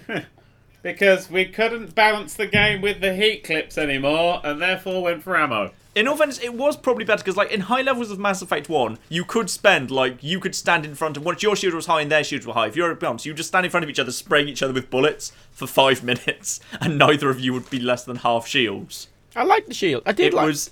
I, I liked the heat guns. I just... I, ammo was an inconvenience. It was nice not to worry about it and focus on the story and the exploration part of it instead. I did miss that biotics no longer pierce shields. Because it used to be biotics were just a way around shields. Like, every character could do everything. Every character had their own way to get around shields and health. And for biotics, it was just, I ignore shields and just toss you around like a rag doll anyway. And then I just get your health down without ever bothering taking down your shields. But then in Mass Effect two, shields hard blocked biotics. Until the shields were down, you couldn't do biotics against them anymore. Which meant biotics on their own couldn't do anything. You needed someone to take down shields, which really annoyed me. So all of a sudden, you had to have a balanced team. You had to have someone who could deal with the armor, someone Someone who could deal with the shield, someone who could deal with biotic shields, someone who could deal with health. And that bugged me, because I wanted a world where any character could do anything, using their own tactics, and that stopped being a thing anymore. It was more like rock, paper, scissors in Mass Effect two. Like, if someone has a big armor, you use Incinerate on the armor. If someone has a biotic shield, you use Warp on the biotic shield. And you don't really have an option. You can use guns, but it's really inefficient. That bugged me, that there was way more hard counter rock, paper, scissorsing to it. You're right, John. I've put a lot of thought into Mass Effect. I love that franchise.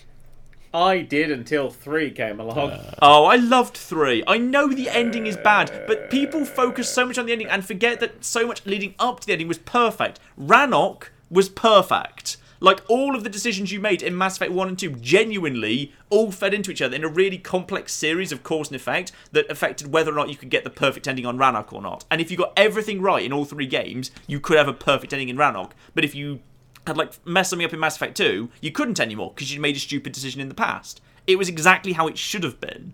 But they messed, they absolutely they messed up the ending, but they I got so much right. The problem with it was, though, everything, whatever you did, you always ended up at the same point. I would have been much happier in Mass Effect three if it went off, like, it was a much shorter experience that went completely off in all fucking every direction and had different endings scattered about the place.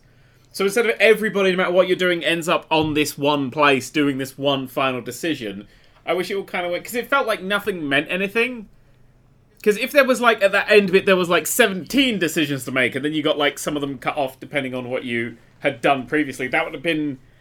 It just felt like, because you spent so much time going, ooh, what's going to happen, and what's going to happen, and what's going to happen, and then you get to the end, it's like, oh, it didn't really matter in the end, because I just picked the ending I wanted.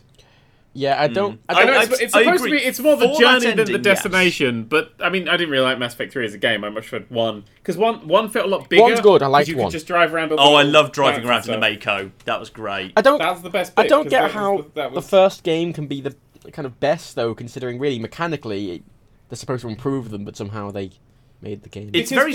Mass Effect two is simplified a lot. It's very simple. Yeah. Mass Effect one is complex. You have issues. It was like um, Mirror's Edge. The first one's amazing. I assume the second one's going to be a big botch. No, I did play it, and I did. I did play it at E G X, and I did like it. Um, I did, it was a bit weird with the free roam stuff because it was whole. It was like one of the things you get shown off is you get a little area to run around, and very much like the you know training area for Mirror's Edge one. And mm-hmm. They went, okay, you know, have a look at these little quests around the place, and one of them was like a time trial. And there's there's a set way that's made for you to go. You know, like the. There's, you know, going forward, it's all natural and flowing.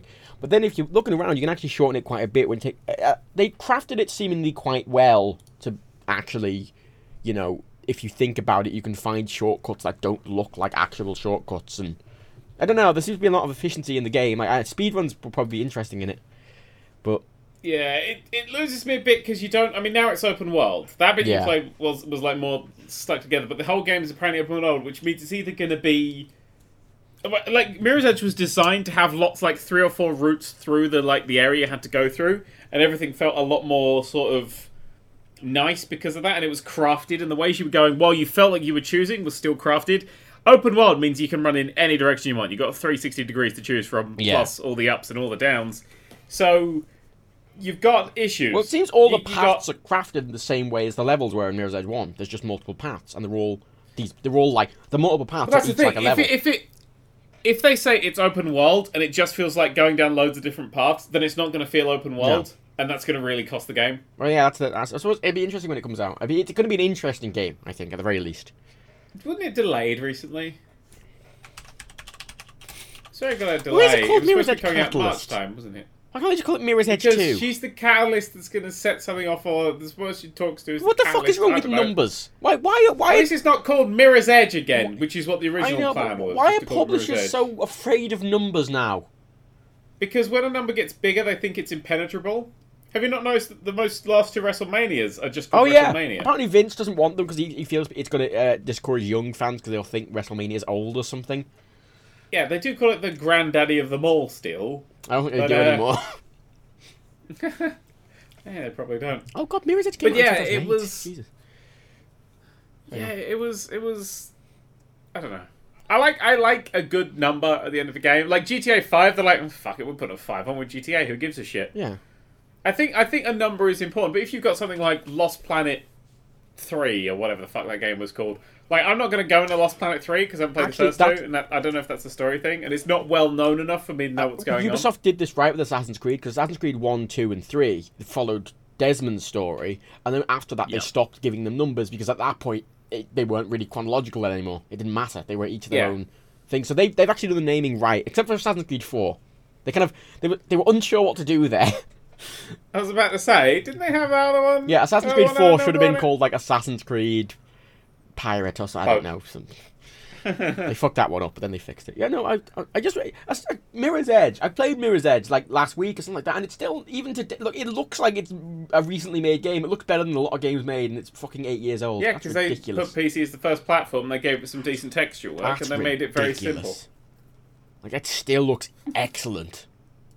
Yeah. Ah. Uh, It's because it's just got nice texture work. It's very simple models. There's very yeah. little to the actual models. They just did really nice texture work. Because you're, they did really nice texture work because it's a first-person game and they realise you're close to the ground. Yep. There's fuck all going on in that game, really. You might be being chased by, like, four people at most. There's a few bullets, maybe a thing's moving. But they can spend a lot of processing power on really nice just texture very, work, yeah. very nice, pretty really skyboxes nice and texture work. And they also... Uh, yeah. The physics was really good in that if you're on the P C as well. The nice... Uh, like It was. The little strips of plastic you run through in that first level. I I played that originally on P S three, and then when I finally played it on P C, I was like, did these, these strips of plastic work? I here? don't remember those, yeah. yeah. Like running through the uh, building site, and I was like, why are these Why do these bits have plastic in the way now? And I got very confused. I did like that game. Anyway, wait, um, yes. Are we... Should... Yeah, I'm looking forward to Mirror's Edge. When is it coming out? Did you? I, I twentieth May, apparently. Good. Was it May? I'm going to have to open, twenty Mays. open the page again. I swear it was coming out in March and then they put it back. Um, Let me get the page up. Tw- May twenty-fourth. Hmm. May twenty-fourth. May twenty-fourth. They originally said earlier. Who gives a shit? Uh, should, should... That's around E three time, isn't it? Yeah, probably. When's E three this year? Well, we're gonna do. Oh, we should do. Oh, we should do streams again wow. for E three this year. If Twitch are doing those again, they were fun last year. We will absolutely be doing that. Yeah, they were so. Even good. If they're not, I'll sacrifice this channel just to be able to have June. that hilarity again. I don't mind. June. Yeah. Okay. June. June fourteenth. So it just would have come out. Oh yeah. So it's gonna be interesting. Shall we move on to one of the two big topics we wanted to talk about? Oh, can I start? Can I yeah, start? Can I on. start? Go on. Okay. So now all the three big players have sub consoles. Going on now. We we have we we know we we've got Nintendo's one because it's called the new three D S and that exists. This isn't a sequel or like a the next console. This is an upgrade of a previously existing console. We know Sony's working on one. That's been pretty much confirmed, and I believe Xbox have announced that's what they're doing as well. I think Xbox are playing catch up. So I think Xbox announced it before Sony. Sony have sort of, they haven't announced anything yet. They've sort of had it leaked and things, but we've. All three of them are now doing, instead of just doing one big console over seven years, seem to be doing a smaller upgrade thing that may cascade into an iPhone-style small upgrade every year.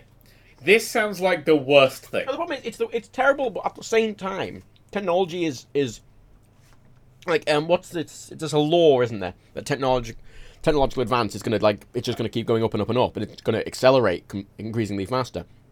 So one, yes, it's well, it's, I, it's kind of a continuation of the PCification of consoles, isn't it? Well, yeah, but it's it's a yes. problem now where literally, like three years ago, the the P C hardware was about half as good as it was now, and you know it's gonna it's gonna have that continued upward cycle. And for consoles that are trying to keep up with with the ever expanding P C marketplace, and ever, and currently even the games on the fucking consoles now are already struggling, for Christ's sake. Already yeah, Moore's Law, that's what it Moore's is. Law. Moore's Law, isn't it? Yeah. Well, they, they're going the wrong the, way. It's not, right. I want to point out Moore's it's Law C P U. Isn't actually about the speed. C P U. It's the, it's the size. It's the actual yeah, it's size like, of the um, transistors yeah, gets smaller. But, you know, it, I think it applies... It, it's a good thing just to use for general technological advancement, really, isn't it? Yes, it seems to be stuck like that, but it is, that's a thing that gets me. I couldn't remember the fucking and name. Moore's Law, there we go. I, I can see the predicament, because on one hand, I, as I say, the, as I say, the consoles... Consoles? The consoles. the consoles. Hashtag consoles. Hashtag consoles. The consoles are... are like, even, like, you know, you look at the Order eighteen eighty-six, which obviously was, was... It was a shit game, but it was all about visual fidelity, but that's a game that could barely run on that system. Yeah. Like, that... If your launch title can barely run on your system... And it's not like the people... I would like to point out that the developers get better at using the hardware. Well, look at G T A four no, compared to G T A five. The, they look worlds but, apart even on P S three. But this is the thing. It's different than the P S three because the architecture we're using on the P S four and the Xbox One is, is like P C architecture.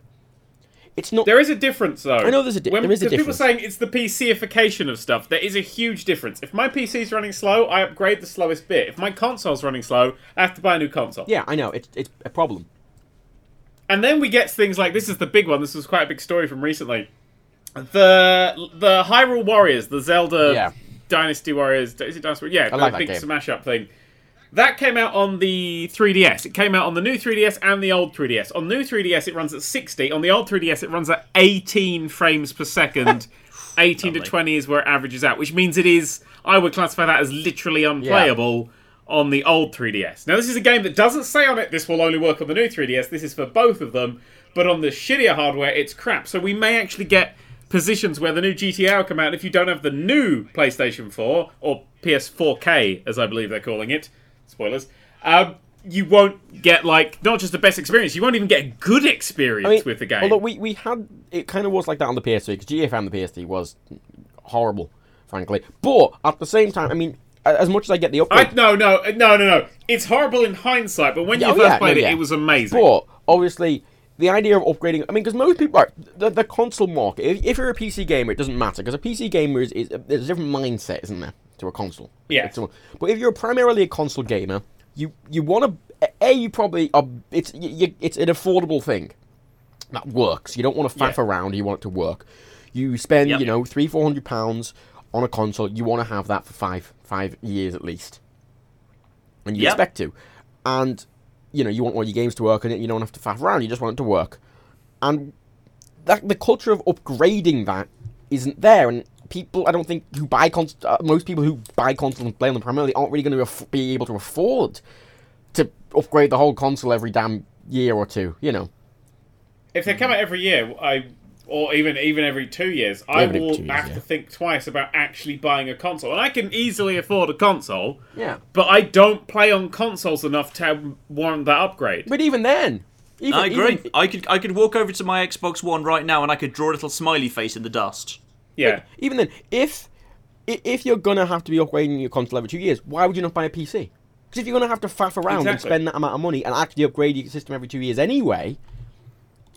There will be quite a few people who will fall into the economic trap where you can't afford a single one-off investment of one thousand pounds plus, but they might just be able to scrape together a few hundred pounds True. one year and then two years and later, a hundred pounds. Obviously, it's much like the iPhone upgrade culture, um, especially. It's gonna... It will be bad for those people. Those people will be getting a very bad deal, but I think there'll be quite a few people I whose mean, economic situation, I mean, might, especially younger people maybe who are yes. relying on presents to power their gaming, yeah. might actually have to say, my Christmas present this year, can I please get the upgrade for my Xbox three or whatever number we're up to well, at that point. I could see the issues there. A, I mean, obviously with, with iPhone upgrades, for example, the classic thing you do with an iPhone upgrade is, you know, you buy a new one and you sell the old one for about half the price of the new one. So the new one doesn't cost mm. you the full price, but after, it's still, you know, it's still a good chunk of money, especially if, if you know, you're a teenager or whatever. And then, um, it, you know, as you say, relying on presents. Well, then you're just going to be ending up spending a lot less money on the games to play on the damn thing. Yeah. There is a downside with the whole iPhone thing, though, is that I never, ever upgrade my phone no. until it breaks. Like, I will have, I've had the same phone for four to five years, and then it'll break, and then I'll buy a new well, one. Well, that's it. What's different with phones? Because I, I have think... no interest in getting... I mean, yeah, with phones, there's no need for the latest and greatest, because if you are buying the latest and greatest, you are just buying into the fad and the fashion. Or, yeah, because or, you don't or... need... twenty-seven gigs of RAM no, in you your don't. iPhone. Or there might be a specific... Well, well, iPhones don't do the RAM thing. They only have two still, but... You know, if you buy a new phone, you buy a new Samsung, whatever, you often, some, some people really are doing it for the fad and the upgrade thing. Other people are doing it for, um, I mean, especially with iPhones, they lose their value if you leave them over two years, so if you want to get the best value out of them, you keep going. Other reasons are that... They lose you know, their value immediately! An iPhone has no value because of how fast they pump the fuckers out. No, they do, but, well, you, Apple things have a lot of resale value, surprisingly. And then the, the other for, thing... Yeah, for that very short pile of time, and then they are just guff. Yeah, one, one or two years. But then if you're... right, what I'm saying is, if you're riding that cusp of selling it for half price, you are just throwing money away. They no, have are. no value. You are. Because you're having to buy the most recent ones to throw the other ones away, and you're no, only getting you half at the time. I, I agree completely. It's definitely bad. It's, it is bad for consumers, but it's kind of evil genius from the console manufacturers. Because if they can if they can sell a console pretty much at a loss, and generally consoles are sold at a loss to get hardware, because then they know they can flog you software for that console for the next five years. Is, mm. If they're taking a loss on the console, but then they can say, actually, you know what? By giving someone such a terrible performance for their base console after two years, we can force them to pay us one hundred pounds to upgrade the console, and that's pretty much pure profit to us. We don't have to take a share a cut with a software developer of any description, mm. because they'll do that rather than spending three hundred pounds buying a different console or one thousand pounds buying a P C. Mm. It's... Oh, it could be evil. It could be an evil genius it's, move. It's very evil. You've got the thing is as well with the console thing. Is I say the iPhone upgrade market. You're either doing it for the fad, or you're doing it because there's one very specific feature you want. You know, yeah. like a fingerprint reader. You might There's, there are some advantages to that, depending on what you're doing. You know, some people want a better... No, a it's good... not, because you can bypass it with a password. It's no more secure than a password. I'm just, I'm just saying, some people might want that specific feature. Other people might want, you know, a four K phone to record on, a four K video camera on the phone. You know, some See, people... uh, the last thing I want on my phone is something that provides the incentive um, for the person who's mugging me to cut my finger off. I'm not... That's the last bloody thing I I'm want. Not saying... All of a sudden... I, I, I would just, no, take the phone. Just, oh, shit, it's got a... Th okay, fine, I'll take your finger too. No, oh, yeah. no, you, shit, yeah, let me no, just open yeah. it for you. you, you let me just open might, it for you and change it to a password. There are some people that are going to find value in these features, you know, much like a computer, you know, having a, you know, some people find advantage in having a four K camera and having, being able to video edit on it. I have a four K camera. I know, but, but it's a camcorder. You're a different market, but all the same, but the problem with consoles... I spent three hundred pounds on it. It's very nice. You did, but here's the thing. Phones, Didn't need a phone attached to it. Phones, when you My buy a new phone, you, you don't really have to spend much anything else. You buy the phone, and that's basically it. If you want any apps, you if you're in the ecosystem already, you'll have most of your apps. If you need any more, they're either free or they're, you know, a couple of pounds. Consoles don't like that. Consoles are generally for... Most people buying consoles, um, you know, they're, they're not going to upgrade the phones like that. They're probably lower earners, or they're teenagers. And then, the, the hardware... The, the software for a phone isn't fifty pounds a pop. Yeah, and a, and a console, you can't afford to upgrade a console for two hundred pounds every year, and then fifty pounds of a fucking game as well. I'd like to point out the current floating price for the P S four K is four hundred dollars, possibly five hundred dollars. Ooh. It is just another full-price console. It's not a little cheap upgrade thing. Mm-hmm. That's a shame. A little cheap upgrade. There's a history of this. Does anyone apart from me remember the expansion pack for the N sixty-four? I, I do remember the expansion pack. Which came because bundled I... with Donkey Kong sixty-four, and Donkey Kong Indeed, sixty-four indeed. wouldn't run it. Wouldn't actually run unless you had an expansion pack installed. And well, basically, that's, that's, like... That's the end of a long line. I mean, uh, the, the Z X Spectrum had... You can get ma uh, RAM upgrades and stuff. Consoles used to do that sort of thing. There was the... Um, mm. On the Genesis, there was the... Um... The X, X um, X thirty-two, Genesis little thing that you put on the top, and accelerated yeah. it, and it came through it. Um, what, do you think that instead of an actual new console, uh, uh, um, things that you could attach to the current console would be better? I would much prefer that. I would much prefer that if you have the base Xbox five, or whatever the fuck they end up calling it, if you have the base one, you're getting the thirty F P S experience with all the games that come out. Hmm. And you cannot release unless you can get thirty F P S on that. Or twenty-five. That would be the rule. Yeah. But if you've got all the new bits plugged in, you're hitting sixty at max textures and things. Like, they can put the textures down things, but the game... So you have the bare minimum, gets you the bare minimum of the gameplay, and then if you buy all the things that go in it, then you get the four K sixty F P S wonderfulness. Mm. And that is how this could work. That is how they could do it if they have you have a base one that will always play thirty, because that's the problem with the three D S, is that the old three D S just... It, got, it gets like eighteen to twenty. Which to me is unplayable. The fucking... I had this on the fucking Vita, that Jack collection, Jack and Daxter, or was it Ratchet and Clank? One of their triple collections. Literally unplayable, because it only runs at about fifteen frames per second. Mm. And I can't cope with that. I can't... That's a frame rate that's just too absolutely janky as balls. I mean, I think the thing they tried, they tried to do with the, the Nintendo with the new three D S is that I think they wanted very much compatibility between them. They wanted to keep the life cycle yeah. of the old three D S better, but inherently, you can't do that. With that kind Especially of when difference. You add a new fucking button to it, which means that all the old games don't get that. That's it. I mean, you can't make that much of a difference. If it's a small internal hardware change, fair enough. But and, and then, but that, that brings up the question, if we went with modular consoles and we had these upgrade system to them, then, uh, again, what's the point in not just buying a P C instead? A mid-range P C yeah. for, you know... For... If every if every year or two I've got to spend out five hundred dollars, I'll just buy another Titan X every well, two yeah, years. On a, like, what, on a P C, you can get a, a, you know, a base mid-range gaming P C for like five hundred, six hundred pounds. Yeah. That's always the thing. It's like a console will outstrip you at the very base layer, yeah. I'd say. When a, when a new console comes out, if you buy a P C at the same time, it'll outstrip you. But then as you can plug little bits into it, you'll eventually get a much better thing, especially if you've got these upgrades. Especially if the upgrades are full consoles, which yeah. I think is just ludicrous. And especially, uh, I mean, with P C as well, obviously the game's cheaper, generally. So, yeah. And it's going to come to the point where if people are having to upgrade the thing every year for, you know, fifty pounds or whatever. yeah.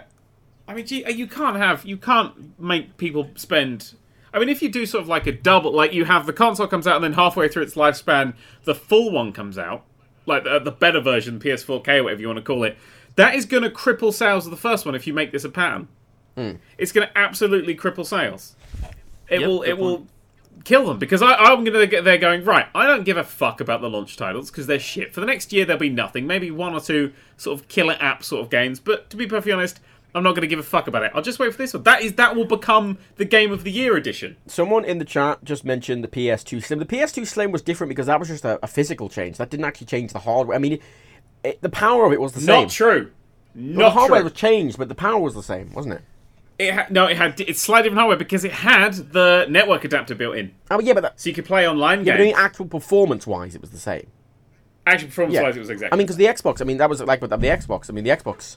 Um, Uh, you know, it ended up later versions had Wi-Fi built in and all this stuff, but inherently they were just extra features, useful ones, but the hardware didn't change inherently. The games ran, and this makes another point development-wise. If you have to develop for a console, one of the big advantages with consoles is you can optimize just for that very specific set of hardware. But if there's going to be yeah five, ten different sets of hardware for each damn console, what's the point? Yeah, are the games going to run worse generally because they're going to have so, less yeah. time to optimize for each system, or?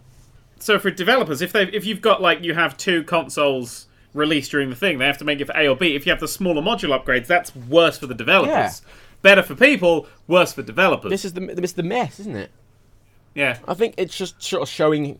I think consoles are just going to end up dying in a certain way. I mean, obviously P C. Well, see, for me, all right, because console isn't my main thing. It's something where it's my backup. I buy a console knowing I'm going to get seven years of gameplay out of that. Like seven years of new games are going to go on there. I can pick and choose the ones that I want, and then at the end of its lifespan, I'll just keep it on my shelf and play it whenever I want to. Mm.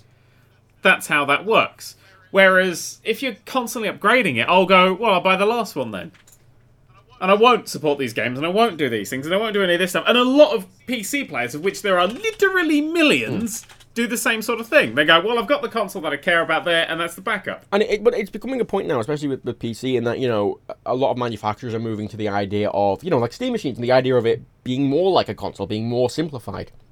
Yeah. And if that takes hold and the consoles become more like P Cs, there's going to be... The, the... I'd like to point out that that is, that is kind of bugging me, because it's really simple to put a computer together. Oh, it it's is. the simplest thing. It's I, Lego. It's just fancy Lego with that's, slightly snappy. That's not fair. That's not fair. As someone who's I've technically inept, as as as on behalf of the technically inept and fearful of technology, because I don't know how electricity works, it's like sky magic or something. It comes from sky lightning. Magic. Putting together a P C is an intimidating thing. No, yeah. Someone who doesn't know it's how not to do hard, it. But Any, but it's, anything it's can be described. Anything can be described as Lego once you know how to do it. The Latin language is Lego once you've studied it for a few years, because it's incredibly simple grammatically and vocabulary-wise. You can speak Latin incredibly easy once you've studied it for a few years. But I don't go around telling people, well, why can't you speak Latin? It's Lego. No, but it, I think I, I think it, there are a lot of people for whom it is a legitimate okay. issue. With a P C, building a P C is actually look intimidating. At, you can look at a video guide and do it pretty simply, but at the same time, it is intimidating, and that puts a lot of people off. It's not yeah. even only that. Like, there are some, you know, you might get a specific set of parts. Um, yeah. You know, like, you might get the, P- the you might get your, your C P U cooler. You might go put your C P U cooler on, and then it turns out you've got, like, five different brackets, and you're not sure which bracket to use, and then it doesn't fit right, and then you can't get the screw. It's a faff. Yeah, and even if and there's, you can there's do more, it, it's a there's, faff. There's more problems than people acknowledge, too, because, like, I put together, like, originally when I was building my current P C, I, like, came out with an original list of parts, and I thought, okay, this all looks good, they've all got okayish reviews, it looks like they all work. I put it out, like, on my subreddit, it just said, guys, is this all okay? And, like, five people were, like, urgently messaging me saying, do not go for that P S U, that actually causes fires. That, yeah. That's been related to... Like, how the fuck can you be selling something to the general public for significant amounts of money that's got good reviews that people are telling me has been linked to fires? How How's that a thing? A, a Why am I letting a terrifying fire machine into my room? Dan, go That's, on. Yes. Because you put water in it. So when your computer sets into fire, it sleeks all that oh. water all over your nice white carpet with its nice dyed blue water, and it fucks it no. all up, and that stops okay, fire. Okay, no, this is the solution. Right, we make everyone make mineral oil P Cs instead. Then there's no fire oh, I really possibility. I make a mineral oil P C. See, I never buy, I never build my own P Cs because it's a cheaper to get somebody else to do it. Like they buy yeah, stuff in bulk, so Why it's cheaper. Why are you complaining about pre-built when you fucking only buy pre-built, you dirty hypocrite? Well, I'm just saying, no, upgrading a P C, you go, oh, unplug, plug back in. There we go, hey, simple, done. Yeah. Na, na, na, na, oh na, yeah, na, I know na. what you mean, like that. It, yeah, that's done. Whereas, so I, I just, I, it's so yeah, pre-builds are cheaper, and you get insurance and shit on them. And if a bit goes wrong, instead of like fucking Xbox goes wrong or a PlayStation goes wrong, you have to send the whole fucking thing off. You just get the bit out and go, oh, throw it away and put another bit in. Mm. So it's cheaper to maintain and, and cheaper to last if, for longer. If P C designers can design a P C, you know, that is, is a bit easier to understand, you know, modularly wise, you know, because obviously it's if you know what you're doing, you can kind of, you understand how, you know, each component is sep- C P U, RAM, motherboard, graphics card, P S U, and, uh, you know, peripherals. But if they made something that was, you know, out the box, looked different, each module was like an actual individual module with a fucking light on it. I think Razer tried to do something like this. I think they have a concept. They did. I saw. I remember that. Yeah. Yeah, something like that. That's smaller and cheaper. You know that, that I think that would appeal to more mass market idea of that. You know, if something dies, you know, it's got a little red light on it saying it's not dying, or you know, it's overclocked. You know, if if um you're running a game and you're having struggled, you know, and your graphics card is has a little orange light on, says it's, you know, maxing out, you yeah. know, that's the component that's bottlenecking you. And you go, oh, I'll, I'll replace that with a fancier one then, or it goes red, it's broke, you know. Simplify. I would buy this Fisher-Price P C. I'd buy the hell out of this. You so would. That, just want to jump back to the thing. A lot of the chat say that pre-builts aren't cheap, but they are. If somebody's buying bits in bulk, they get the bits cheaper. They had a small service fee on, and most uh, of the time with the P Cs that I've bought, I get them for cheaper. Not all of, not all of them are cheaper. If you're buying a custom... Not the smaller, pro- smaller, low ones. If you're buying up higher, then mm. yeah, it's cheaper to go pre-built. And actually, it's surprising as well. In like you buy an Asus pre-built, like an actual branded one, not just a custom one. A lot of the branded pre-builts are often cheaper as well for the hardware that's in them. Um, you know, you like your four hundred, five hundred pound ones. Often will yes. be cheaper by the branded ones. Not not as a custom built one. The custom built ones of those will be more expensive. If you buy an expensive custom built, probably be a bit cheap. It depends. It, it depends when you sh- if you shop around, but you can get them cheaper a lot of times. That you can. Mm. That you absolutely can. I just found out a fascinating bit of history I've looked up, by the way, on the topic of um, alternate improved versions of old consoles. Uh-huh. For anyone who remembers that this thing actually existed, I'm amazed to learn the Panasonic Q actually launched. I never knew it happened. Did anyone remember that? It was the version of the GameCube made by Panasonic. No. I had no idea that launched. What? This was, I think it might be Japan only. Uh, d- d- yeah, only released in Japan. Oh, this was count, a then. version of the GameCube that Panasonic made purely so it was also a D V D player.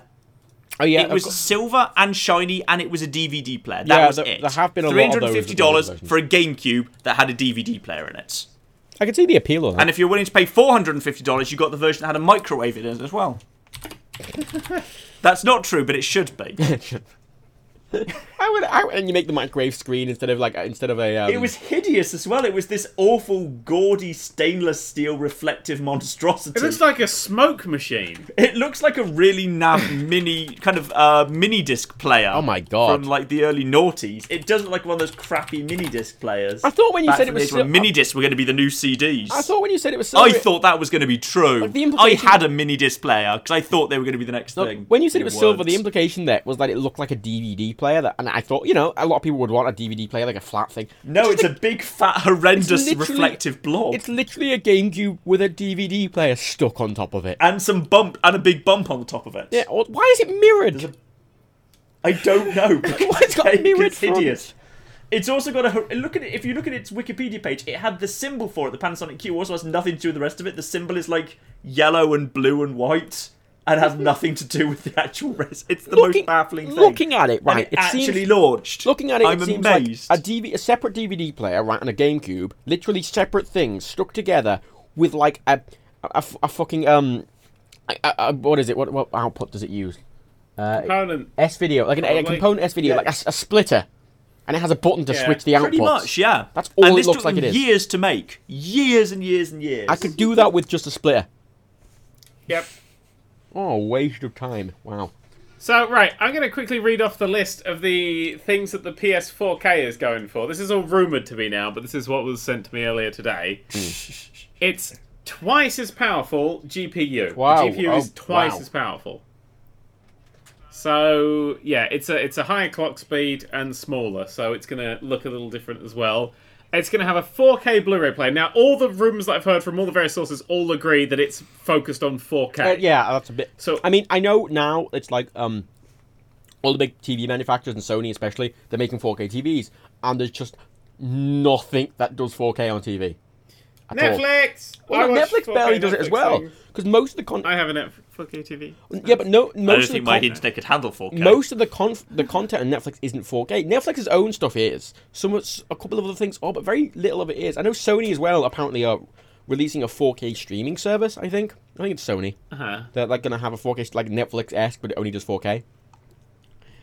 But yeah, like if if oh, four K, four. I could see the appeal, but like still the console's still not going to be able to run in four K games though. No, oh no, it's the the P S four K. The current rumors are hearing is it's going to upscale games to four K. No, from yep. I mean, it's, upscaling makes games look terrible. Well, no, it depends yep. on what it's upscaling from. That's what most of the G P U powers to do is to upscale the game and actually put some shit on it. What? No, because here's yeah. the thing, right? Upscaling, that's a terrible idea. No. Yeah. If upscaling is four times exactly, so for example, upscaling from fourteen forty p to five to five K, for example, would be perfect because it's one pixel to four, so there is no weird wibbliness. It's only when you upscale from like ten eighty to fourteen forty, or ten eighty to five K, or seven twenty to four K, and vice versa, that it's going to be weird because it doesn't, it doesn't, um, it's not an exact vision. If that makes sense. No, so I've, I've I've seen two forty and four eighty be moved up to things that are the same, are, are kind of divisible by them, but it still looks wibbly as hell. It does look, well, yeah. it will look wibbly, but low upscaling reds. The N sixty-four by an exact by an exact amount still makes it wibbly as well, hell. Yeah, because that was running at a very low resolution. But if you upscale two forty, if you upscale fourteen forty to five K, it'll look okay. If you upscale seven twenty to fourteen forty, it will look... O- not good, but it'll look... Surely you're just making the jaggies much more obvious. Yeah. You're just making the jaggy lines well, really, really the, obvious. With yeah. twice the process, uh, twice the graphics card, it can do a bit of anti-aliasing before it puts everything that's, up. Yeah, that's a point, yeah. Or after. I'm not saying that, like, that's it's pro- perfect. I mean, because most four K T Vs try and upscale and fail horribly. Oh yeah, they do. Because, but, but but because it, because ten eighty is not probably divisible by four K. I don't think. Is it? I don't know. It's not, no one it? knows. No, te- no, ten eighty can't be properly divisible into no. four K. Because like I, I have fourteen forty p no. monitors and a five K monitor, and they're all perfectly divisible. When you try to run ten eighty p content, it fucks up. So it's it's if maybe if they run the game at seven twenty, or somehow for, I doubt they'd run it at fourteen forty. I can't I can't even run stuff at fourteen forty properly. I've just realised why Sony are doing this. Why? Ooh. I, right, I've worked it out. Right, Nintendo are doing it because they all huff paint and yell Mario at each other. Yeah. And that's how they develop their ideas, because clearly they just literally... They have fucking dream boards and all that sort of that's shit. That's not fair. Sometimes they'll yell Pikachu. Uh, very, yeah, once every year, the guy who, who does the handheld shit, the cool goes, Pikachu! And that's his that's his contribute, and then he huffs more paint. Um, then Yellow the and red Xbox... Paint. Xbox are doing it because Microsoft are doing it, uh, really, because they are pushing towards Windows ten, and I think they're giving up on consoles more than anything, so they're going towards Windows ten. P S four, V R. Sony are doing it because of V R. V R, yeah.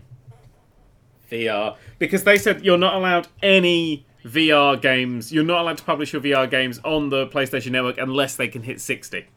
Well, that's it. They have to hit sixty F P S. I mean, the, and they really can't do that on the P S four. I mean, I mean, the, the PlayStation V R is pretty low spec comparatively to obviously the, the Rift and the Vive. It's like the D K two, but it's still on a P S four, and it's a very good thing, I think, the P S V R, because even though it's not very good comparatively, it's a very good like introductory thing. If you have a P S four, you can just buy one, plug it in, and it'll work. That, yeah, but what great. if you can't? What if it's exclusive to the P S four K? Well, that's a point. Apparently, well, apparently the, the, the yeah. P S V R, it has like a little thing that you plug into it. Looks like a mini P S four. It's like an extra processing thing. Mm-hmm. I don't know how it works exactly, te- technical-wise, but apparently it does up the power very slightly. Enough to actually make it work. It would be a dangerous game if they released a very, very expensive, effectively accessory, if you like, the V R, the P S V R, as an exclusive peripheral to a high-end console that they're oh, not it's, even it's not confident sell. anyone if will go over to. If they do that, it won't sell. That is, that is, that would be, I mean, they've spent so much developing P S V R, I'd almost be amazed if they would take that risk of limiting no, it to they only won't. a single no, P S V R, will, it'll only fucking take any hold if it's on the current P S four. Otherwise, it'll yeah, be dead. I agree. I've seen, uh, where I think we're about to see Nintendo take the same risk by not releasing the new Zelda game on uh, the Wii U, and they're just going to jump it. Because have... I figured they would do a Twilight Princess and release it on the Wii U and the N X, but I think yep. they're just going straight N X with it. No, because they, they announced it for the Wii U. They did. And I think they might... Yeah, they yeah did, I, Agent was announced for the P S three. We've been yeah, through but, this today. Shit doesn't always happen. But Fucking, bit... What's it? Uh, Shadow of the Colossus sequel was announced... What's that? The Last Guardian. That was announced as a P S three exclusive. Look, it's now on the P S five. People so... have played... Look, people have played... Look, it has been played on the Wii U, so I can see them doing a Twilight Princess with it and launching it on the Wii U and the N X. I think I... they won't. I think they're going to go, fuck you all, we're releasing the N X and we want everyone to buy an N X. The Wii U is a complete and absolute flop. We've finally realised that after it sold very slightly more than the Dreamcast. Yeah, it was... Seriously, the Dreamcast sold, what was it, nine million or something like that? It basically only sold a few million more than a Dreamcast at this point. It actually had sold, when the Dreamcast was killed, when the Wii U hit that length of time, it had sold less than the Dreamcast. I'm looking at Wii U... It is like one of the most unpopular consoles of all time. Wii U sales. Let's look at Wii U sales. Yeah, but Pocket Tournament only just came out. Yeah, um, that's the game that's going to change the world. It, the it's Wii, got, it what, might in Japan. Pokemon it in might in Japan. Ah, no, but you see, because it came out, it's came out around the same sort of time as actual Pokemon games, and actual mm. Pokemon game news, and the phone app that... There's a Pokemon Go. And Pokemon Go, which is just know. a license to print money forever. Yeah, yeah. It looks awful. The total That'll sales, keep them going. At the very end of two thousand fifteen, the total sales of the Wii U were twelve point six million, which is just less views than PewDiePie gets in a day. That's a very odd comparison to make. It's also less than the number of bananas that are currently in Barbados, but it's not really a useful comparison, Matt. Oh, I know, but I... Shut up. Uh, hang on, I'm looking for a better comparison. I wonder how many trees there are in the Amazon. I need to check this. Hang on, let me look it up. Oh, oh, oh. Um, it's, it's, it's, I really like the Wii U. I want to put this out. I really do like the Wii U. Currently, on Steam, actually, uh, what was it? Uh, where the best time for Steam users today, which was at seven p.m, an hour before we started, there were eleven point three million users on Steam at that time. Were they on or were they playing? That was just uh, logged into Steam. Okay, so... More... So, basically, they sold as many as Steam has. On an average day. On an, on an average, average day. As many day. people as Steam... Yeah, as many people are logged into Steam on oh. an average day. Did There's you know that there well. are three hundred ninety billion trees in the Amazon? And that means that Nintendo has only sold zero point zero zero three percent as many Wii U's as there are trees in the Amazon. Shut and up, yet John. They haven't thrown in the towel. What the fuck well, are they Welcome to Not John's Pedant Corner. zero point zero three Wii U's as trees. And trees just grow. I like no one even has to, I there's like not even any silent. marketing behind trees. Trees just... Ha- and you know how many people are trying to cut down trees in the Amazon right now? Loads! There are loggers all over the Amazon, and there's still three hundred ninety billion of them. You went silent Nintendo. for two minutes joke. researching about trees in the Amazon. Yes! The Wii U was sold... three hundred ninety billion! The Wii U was sold twelve times as many people played Dota two today. Yeah, at that's its ridiculous. Peak. How many people were concurrently, concurrently playing Dota? Basically, yeah, Steam and the Wii U sort of have the same... Yeah, amount of people logged into Steam today, so that's not everyone with Steam. Um, no. Is the same amount of people that... But it's, it's just ridiculous. The sad thing about the Wii U ridiculous. is it is a good system. I like my Wii U. It has a lot of d- good games on. I have more games on the Wii U than I have on the bloody Xbox three sixty and P S four combined. Really? What is there? There's Mario Kart eight. What else is there? I'm going to open my drawer. Hang on. Because pretty much the Wii I played for Mario Kart seven or whatever it was, and then the Wii U's Mario Kart eight. I'm not really sure what else there is. Smash Brothers, if you like this one thing, but I think Smash. I preferred the original N sixty-four Smash Brothers. Okay, I haven't liked so any of the ones since then. There are one hundred twenty-five million Steam users. There we go. I've looked it up. Okay, so here we are. So the Wii U has sold ten times less than there are Steam users. Okay, Bayonetta, Bayonetta two, Devil's Third. Ignore that one. Um, Hyrule Warriors, uh, Legend of Zelda, Wind Waker H D, Twilight Princess H D, uh, Mario Kart eight, uh, Monster Hunter three, Splatoon, Mario Brothers. Smash Bros, uh, Xenoblade Chronicles X, Yoshi's Woolly World, and Zombie U. And Zom- that's not exclusive anymore. You hate Xenoblade Chronicles X. I've seen you play it on a live stream. I do hate it, but I- I'm listing the games I have. It doesn't just because I have more games doesn't mean they're all good. Devil's Third is also terrible. Well, you're not allowed to count a console as good because it's got good games and then mention games that you hate. Look, I own ga- Bullet look. Witch for the Xbox three sixty, but it's not a pride in its cap. Look, I like the Wii U, all right? Shut off. It's a nice thing. Also, it's cheap. Also, I want to point out the Wii U, right? The Wii U, right? As because if you buy a Wii U, you get the controller with it, and the controller essentially is basically a, ta- a really simple tablet. You can do web browsing and shit on it, and, and YouTube. So, uh-huh, but why would you want it? Because every T V in the fucking world can do that no, much better and faster. It can. And you know what else? There are actually ten to the power of eighty-two atoms in the universe, but Nintendo can only sell fucking twelve million Wii U's. Look. Seriously, sell to atoms. Come on, we need more no, atom-based video what gaming. What I mean Jesus. is that, you know, if, a lot of people will buy a tablet just to, like, watch YouTube in bed or something, and the Wii U is, is actually cheaper than a lot of tablets. And is also a game. Yeah, those people shouldn't do that though. It really messes with your sleep cycle. It does, yeah. We should be, we should be discouraging that. But at the same time, Discourage. still, it's not a bad. It's it's a, not a bad thing. It's not a bad thing at all. I like it, and it's especially when it goes cheaper. I do recommend buying it when it goes cheaper because you can play all the Wii games on it as well. Um, oh, is it one hundred percent backward compatible? Yeah, one hundred percent. I didn't know that. It has it has a Wii what, emulator built in, essentially. God, that fucking pisses me off. The D S, only the new D S can play S N E S games. Really? What? Fucking really? When you buy old games on the fucking the the, the store, new yeah. D S can get S N E S games as well as N E S Game Boy and all that. But the old D S, which is the three D S, sorry, the old three D S, which is just the three D S, because fuck you for naming shit, Nintendo. Oh, they're terrible. That at naming can't things. get S N E S games. S N E S games you cannot buy on. You can only get the N E S and the Game Boy ones. Which pisses me off, because the P S P can play fucking P S one games, and they're completely different architectures. So yeah, people no, are like, oh, ridiculous. They won't be able to run the S N E S games. Yeah, they fucking can! They they absolutely could play S N E S games. Okay. That's just I'm bullshit. just baffled by the people who actually decided to re-buy the original Pokemon Red and Blue. I brought oh, Yellow. God. Like, I'm sorry, but those games are have been surpassed many... They were They were not good. They were revolutionary at the time, yeah, but we have improved upon them massively. Well, I'd like to point two things out. One, we haven't improved upon them at all. And two... Yes, we have! I've, I, well, I played the most recent Pokemon game, and it put me in a sleep. And now I'm playing through this one, and it's one hundred percent nostalgia, so they've the always same. been awful. They're basically They're very the same. slow. The text, the walking... Uh, the balance doesn't work because psychics are way too powerful. Oh, yeah, Special. I'm psychic all the way. Before they split special into special into psych into special attack and special defense, special was just ludicrously overpowered. Yeah, but you see, this, I'm using the same strategy I've used in every Pokemon game I've ever played, which is level up the bastard you get at the start until it's indestructible. Because you just do that. That's you see, you struggle with that a little bit in Yellow because you've got an electric type and there's ground types. That is true. But I'll just go catch a Caterpie and level that up. Okay. And make that much. Just basically. So you're going to defeat Giovanni Pokemon. with a Pikachu and a Butterfree. No, I'm going to beat him with a Caterpie. Fuck evolving that shit. Ugh. All right, let me know how you get on with Caterpie and okay. Pikachu versus Giovanni. Just a side note on the value of the Wii U. I can take him right? down. On the Nintendo store, you can buy a Wii U pack, which is three hundred pounds. It comes with Splatoon and Mario Kart and a Wii U... Are Nintendo paying you, Matt? No. Question. I'm just... No, I just want to... Does ten percent po- of the revenue of this video go to Nintendo? I fucking hope not. No, Nintendo are a scummy-ass company, but I like the Wii U.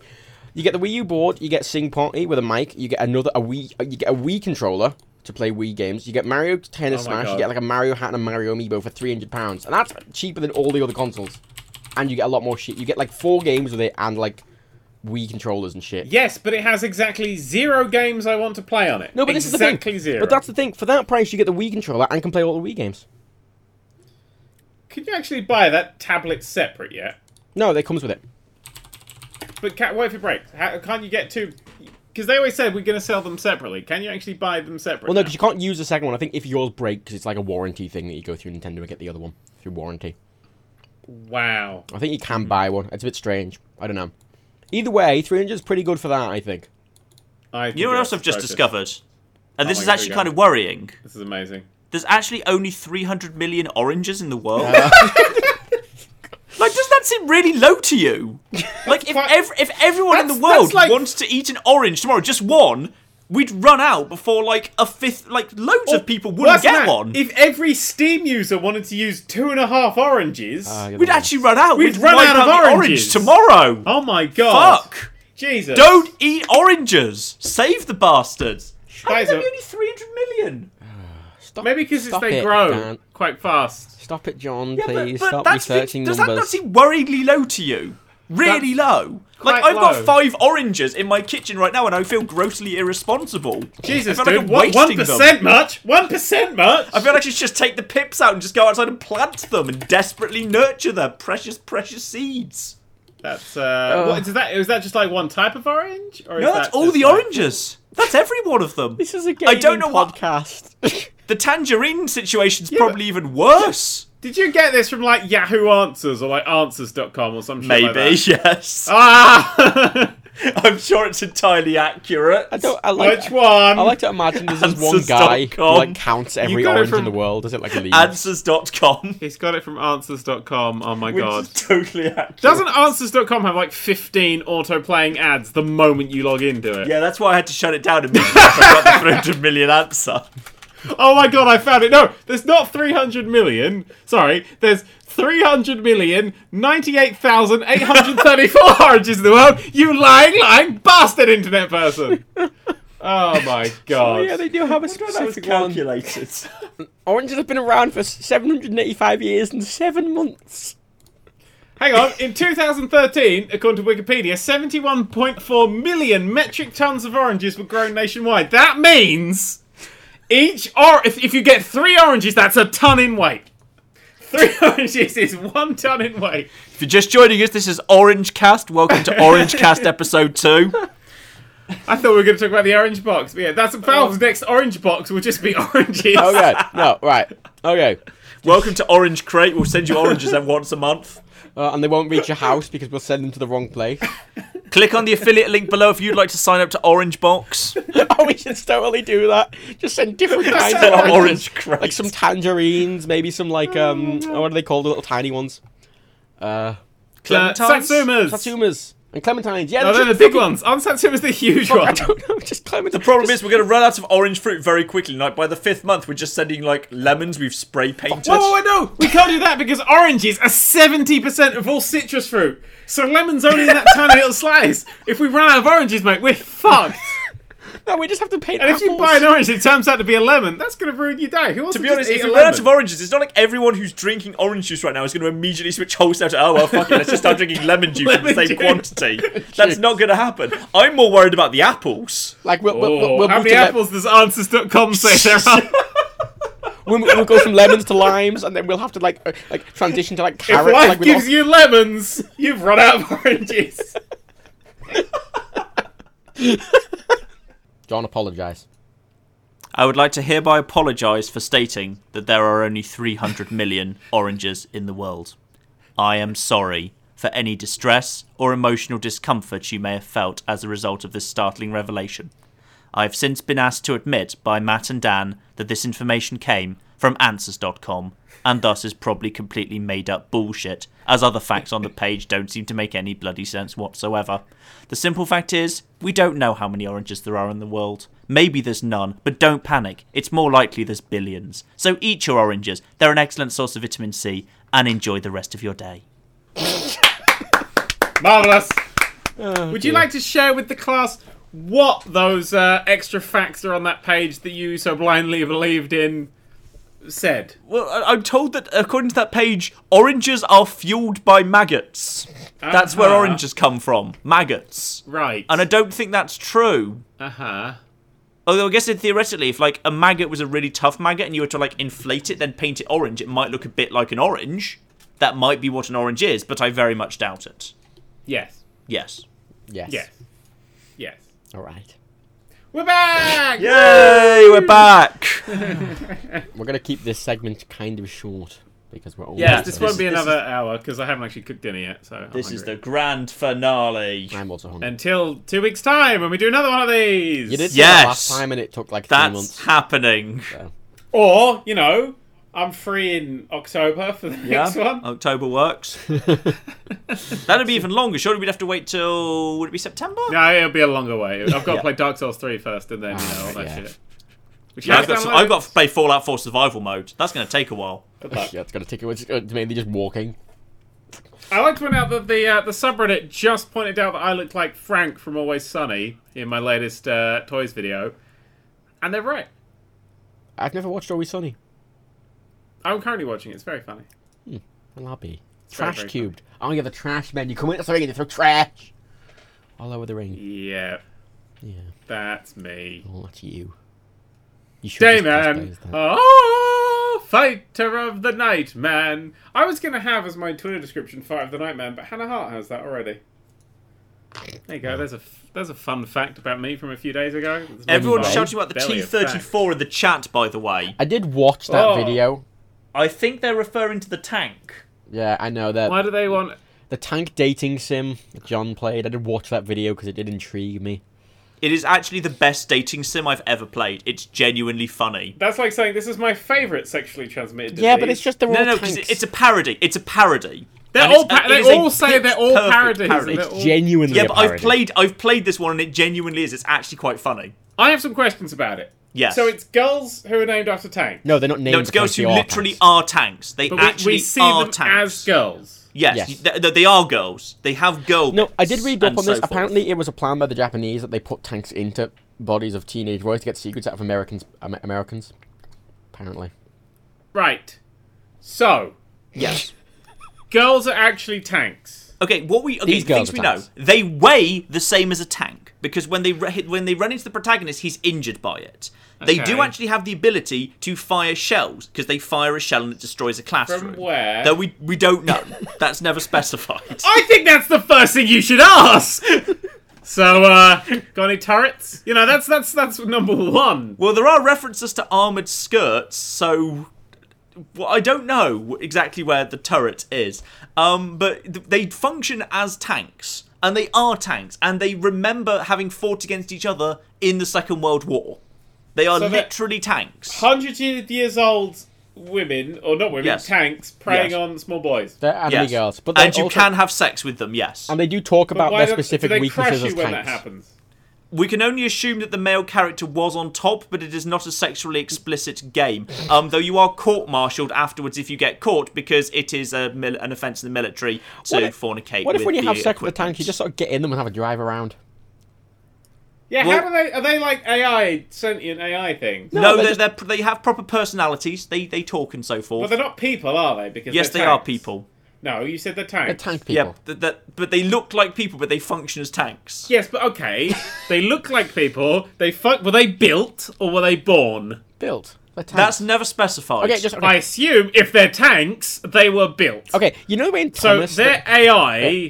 That weren't in these tanks originally, no, so no, they're a modified okay. version of these no, World War okay, Two tanks, because no, you know, they didn't have A I no, okay, in World no, listen. War Two. You know the way in cars, right, that, that they're just cars with personality? Imagine that, but instead of looking like cars, they look like humans, but they're still cars. Yeah, they're one step further up the uncanny valley.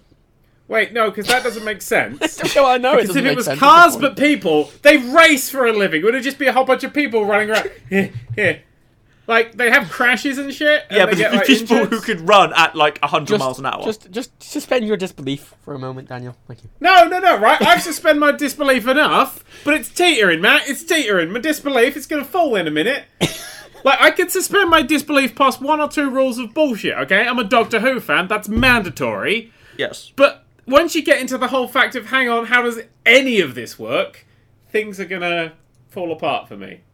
Yeah, it, it it basically doesn't work, and it's kind of that's part of the joke, and it's actually quite funny that it can get it keeps getting worse and worse that it's never explained. That that I could not play. Have a go. It honestly, is, I, it I, is I, funny. I, I genuinely say it is funny. It is actually a funny parody, and I, there no, there is now no need for there to be any parody of dating games anymore because this is pretty much a perfect parody of them. It would drive me absolutely mad, literally, because as a tank, can I, you get in these girls? What if war is, happens? Why are um, all these well, tanks there is, hanging there around is a war school? in one of the endings. There is a war in one of the endings, and there is the implication that the character has to go and drive around in tanks. But it's unspecified whether they're tanks or tank girls. Basically, it's a tank school. Whether... It's like a military Wait, there's school. also still tanks as well? Yes. Presumably... Though there are also plane girls, but we never see those. But they can presumably fly. Why would you see the plane girls in a dating game? That's not well, a thing. I that... think they're in the sequel.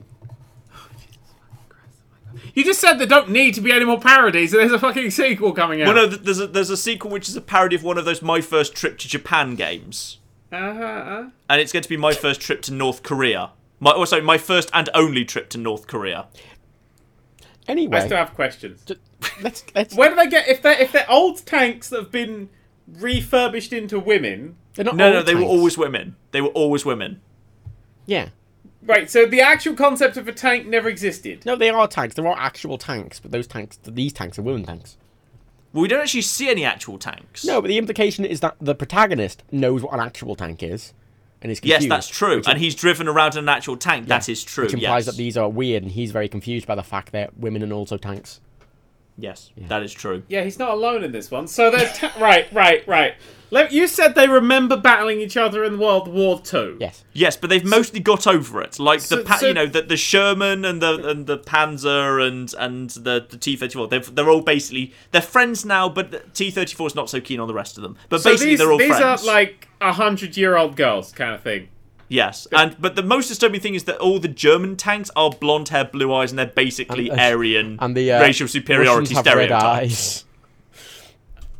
Uh. Right, so the Aryan national superiority, racial superiority theory tanks. That's the worst bit. Yes, in some point before nineteen forty. Yes.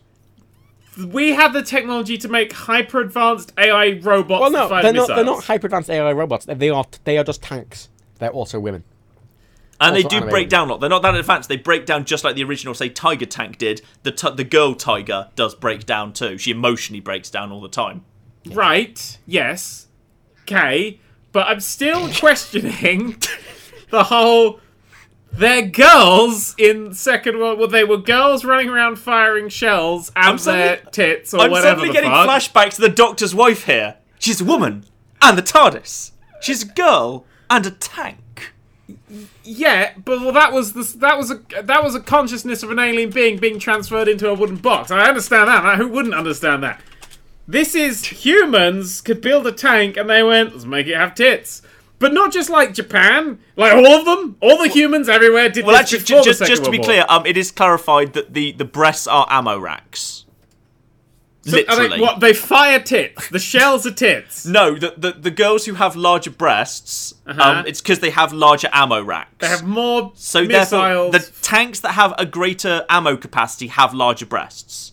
So the mouse, the, the heavy mouse tank, has the biggest breasts. Because it's a heavy tank which has the more ammo racks. So they're like Gundams, but like covered in flesh. Yes, kind of, a bit. That they've had for uh, like since the nineteen forties. Yes. Then why is he confused by this? Uh, because he's never encountered them before. But they, they're unique they're a to... They're a thing from the nineteen forties. They're particular to one school in Tokyo. No, no, no. No, no, no. Because the Germans had them, the Russians had them, the English had them. No, that's where they all used to live. Now they've all moved to this one school in Can Tokyo. Can we please move on? Okay, okay. If our history had robots...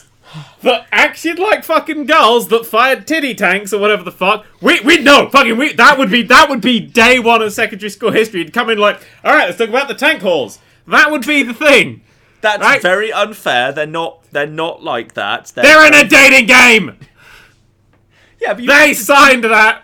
You have to choose the right dialogue options to seduce them. You're on a fiver.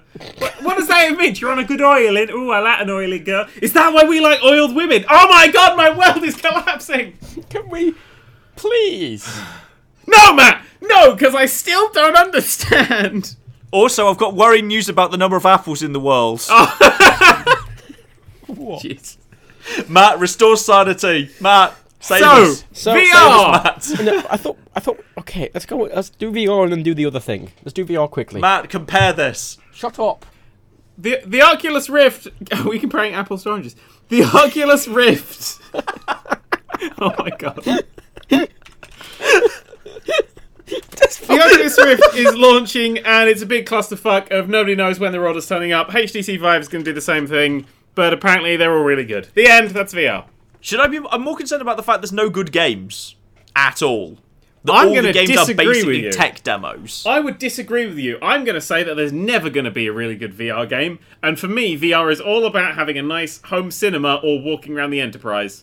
I agree. I mean, like, I think we've had. I think V R is going to go through the exact same thing the Kinect did, which is the yep. Kinect arrived, had its lifespan, and died. And in that entire period, there was not a single good game. No, I actually, is... I thought, oh, you know, I'm no. being unfair because it's not my sort of thing. So I went looking for people who were fans of the Kinect for their like top ten list of games on the Kinect, and there's nothing on there. Everyone's top ten lists are nothing but Wii Sports ripoffs and other fitness games, dance games, interactive art that has literally zero gameplay, and one game that everyone put on top of their list because it was the only Kinect game that had any actual gameplay, Gunstringer, which I've yeah. never heard of before, but it's something about using the Kinect to control a puppet cowboy in a ghost something. It actually okay. sounds kind of cool, no, actually. I, I wanna, I wanna, Are they tanks? Are the girls tanks? What's happening? Probably, yes. I want to make a point about V R, right, in that the problem with V R is especially Oculus, when they're, because Oculus is trying to do this weird console exclusivity kind of thing with them. It's a bit weird. Yeah, I don't it. like that. But, but then again, they're owned by Facebook, so I'm not are. particularly surprised. But they've came out and they, they came out with games. Uh, the Oculus isn't for games. The, the reason there's not going to be good games on them is because the games that, that are existing on them are just normal games that they've sort of put some V R spin on. But the w- things that work best in V R are the experiences that you can't.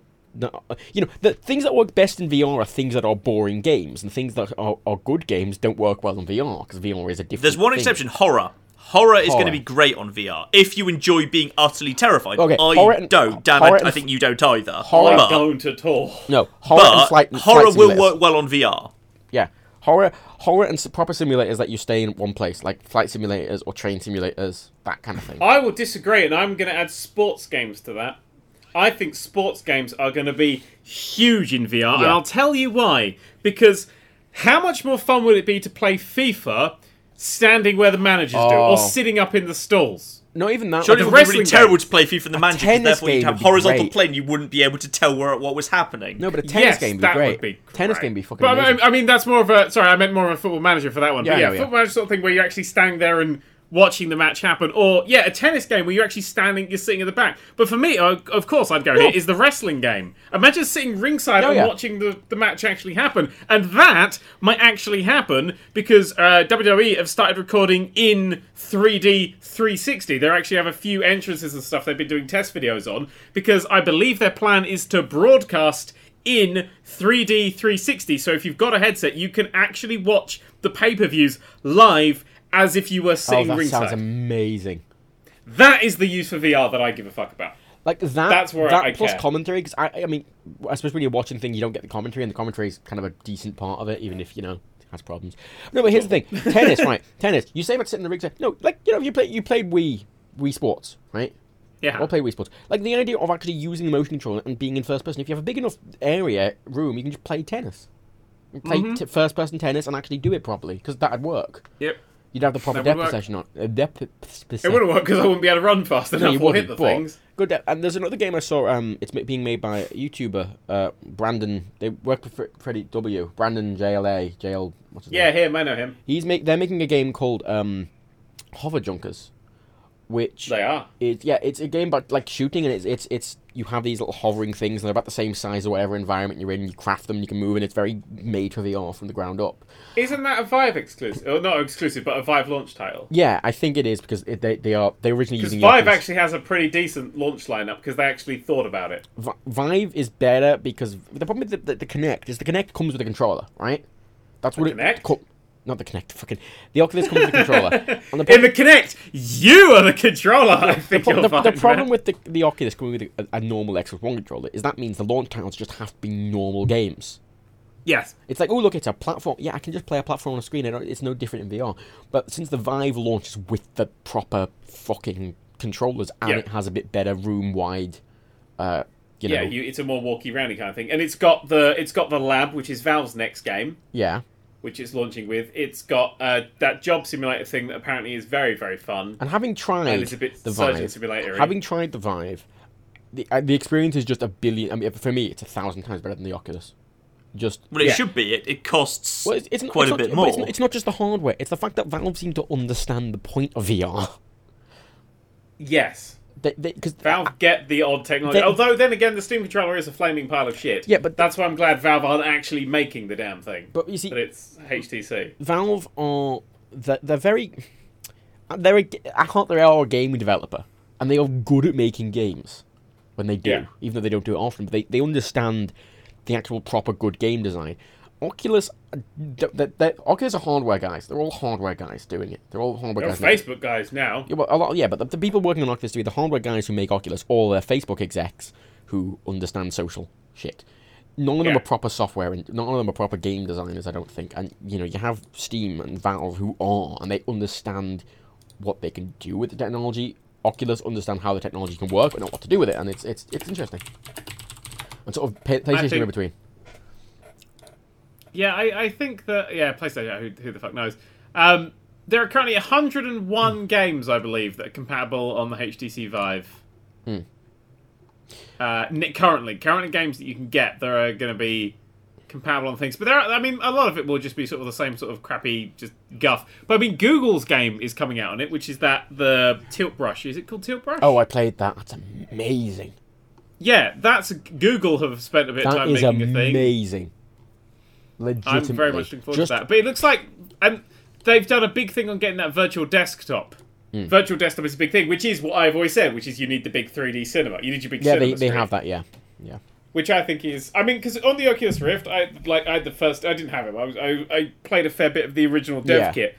And sitting down in the theatre, even when it was all very barn-doory with like the lines and stuff, and even when it wasn't very... It's cool. I couldn't good. I couldn't it, watch it for very long because of those problems, but it was still... Because, cool. well, actually, the, the main problems were the fucking the latency and making you feel ridiculously nauseous. But actually, sitting in that cinema, it felt yeah. like a big screen, and I was more than happy with that slight downgrading quality mm. because of the huge upscale in... Holy yeah. fuck! I'm I'm sitting in a cinema screen. Like this is this is incredible. Hmm. And it is. I mean, they've now there's there's people making stuff like Voyager. Like there's oh, there's somebody who's actually made yeah. the the Voyager experience, and they're, they're doing the full Enterprise one. But seriously, imagine Voyager, but the view sc- you you can play Dark Souls on the view screen. Yeah, that that's like I think we're gonna get into dreams basically here I... for me.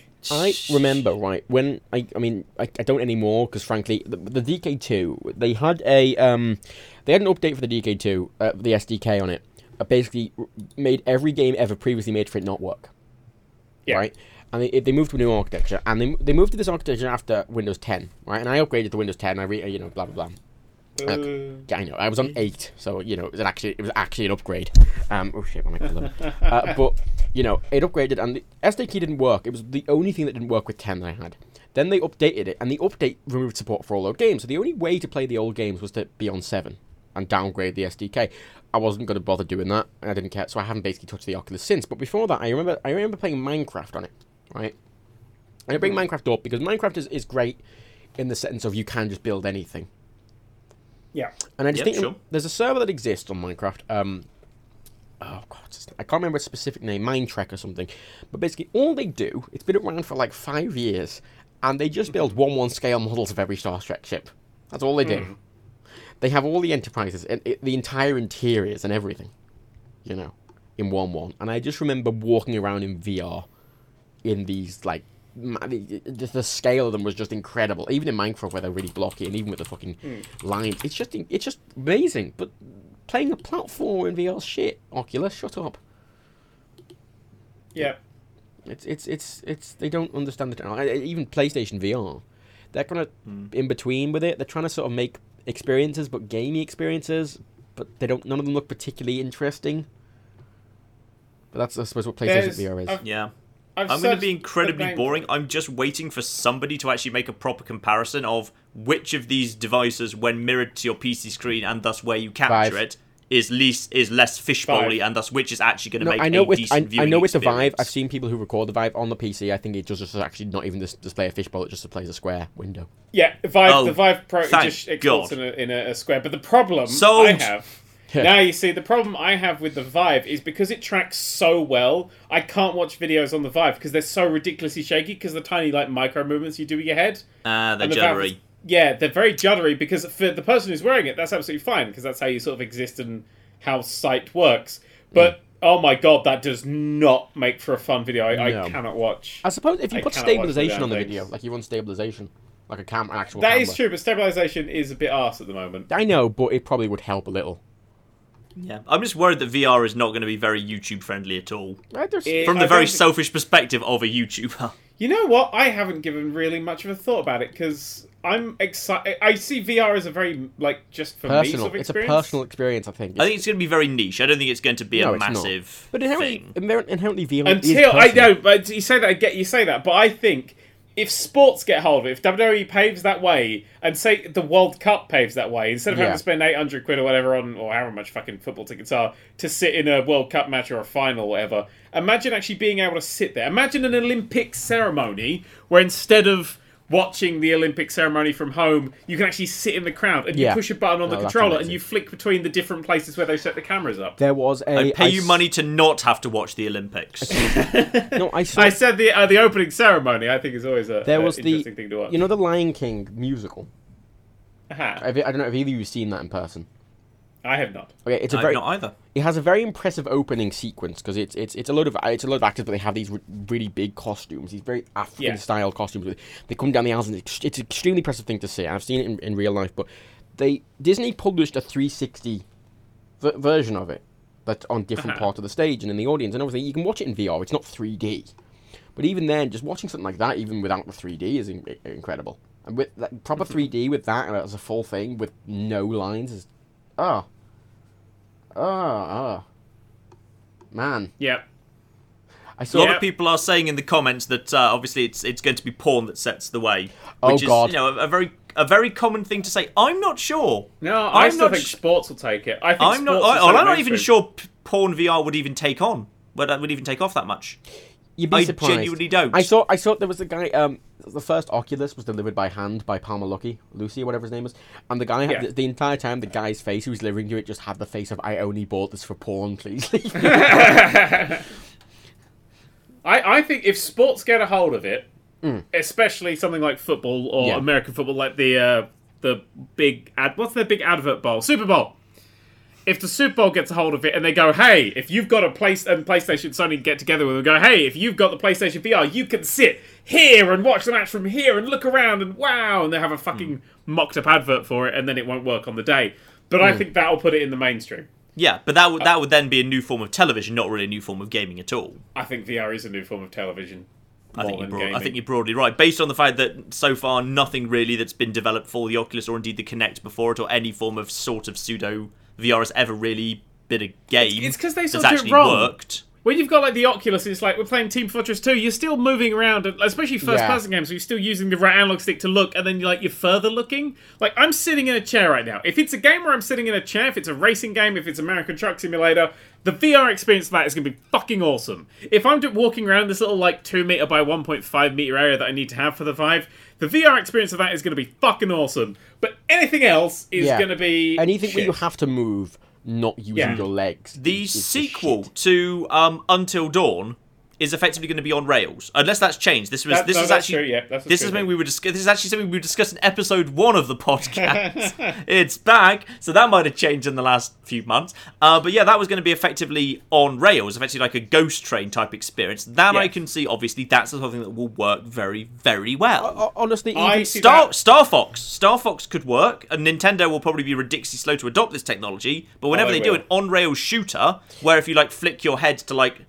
Make a ship barrel roll in a particular the, direction. The thing is, that right, could work. It, when you, right, right, like horror games, even even without, even if you're doing the walking thing in that way, I think horror games. I I accidentally tried a horror game on the Oculus. Uh huh. Um, I can't remember what it was. It was like a grid-based one, and I thought it was just an exploration game. It was very dark, and suddenly I looked up, and I. I it's a lot scarier in V R.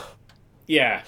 Um, oh, I'm sure. This is the this is the point that I want to bring up, is that the first person to die while wearing an Oculus Rift headset is going to really push V R back for a short while. Yeah. You say yeah. that, but people die playing World of Warcraft all the time and no one cares. Yeah, but these are going to be people who die because it's too scary. And then Fox News has a thing. Something ah. jumped out at a man and he died. And now like, what happens? This is it. Like the Oculus, it, it even if you, you know, even though the experience of walking isn't going to be, you have to use a controller. Most people who play those horror games are in it for the scares, and the scares yeah. are fucking terrifying. And it was much like, you remember the um, Segways? Remember the Segway yep. owner, who the, the guy who made Segway, he died by driving a Segway off a cliff accidentally? Yes. That I know just, that's not funny, but it is funny, isn't it's it? It's very ironic, but that did it's set Segway funny. Sales back. No, be honest, Matt, it's funny. It's funny. It's horrible, it's the funniest, it's funny. It's the funniest the death darkness. In human history. No, that's not true. That's not true. There have been some very funny deaths in human history. Oh, there was a... There was a I, like, well, the the, chuck- I, like, I like the story of the guy who went to do bungee jumping while he was drunk, and all he had was a tow cable. So he jumped off a bridge with a tow cable tied around his feet, and he just basically snapped his legs off. I think that's entertaining. I think there was a show I used to watch, and it just—I think it's like a thousand ways to die. And it's just these ridiculous ways people have died, and one was like just someone who loves being like sexually loves being vomited on, and she went to like a hot dog eating competition. And afterwards, she just snuck into the, the, the bit and like you know stuck her fingers down one of the guy's throats and just got vomit. But he vomited up like basically a whole hot dog, and it clogged her throat, and then she suffocated and died. My God, man! There's you... no part of that story that worked for me. every every single time that story went yeah. to a new you've got to see it in plot. V R though you've got to see it in V R man it changes it it changes it I didn't you. Like that story at all. No, but like there's this lo- there's loads of ridiculous things on that show, and it's all these anyway So we went to the one next thing that we would wanted to get onto because we aren't we have went for forty minutes, so maybe we should yep. finish at eleven. Okay, next thing is the YouTube. Uh, whether or not um, it's justifiable for a developer to claim the money of a YouTube video if said YouTube video is a linear experience, it's a walking sim experience that is not transformative content that has no commentary and is just playing the game. I don't really like just playing the game ones, really. I know a lot of people sort of get stuff out of them, but I'm not really too fussed about them. I see, I see YouTube, like, when you do a a big sort of let's play of a game, I always try and pick something that actually I can change or I'm, like, well, super yeah. excited by. Transformative content is important, but do you think it's just yes. fine for the developer to claim money off a video that's not transformative? And it is just them showing off the game. See, and okay, when it comes to money, I've always said that we've got a good thing going on. Hmm. That uh, if I make a video of, say, Planet Coaster, Planet Coaster's going to get a shit ton of sales. Yeah. Hmm.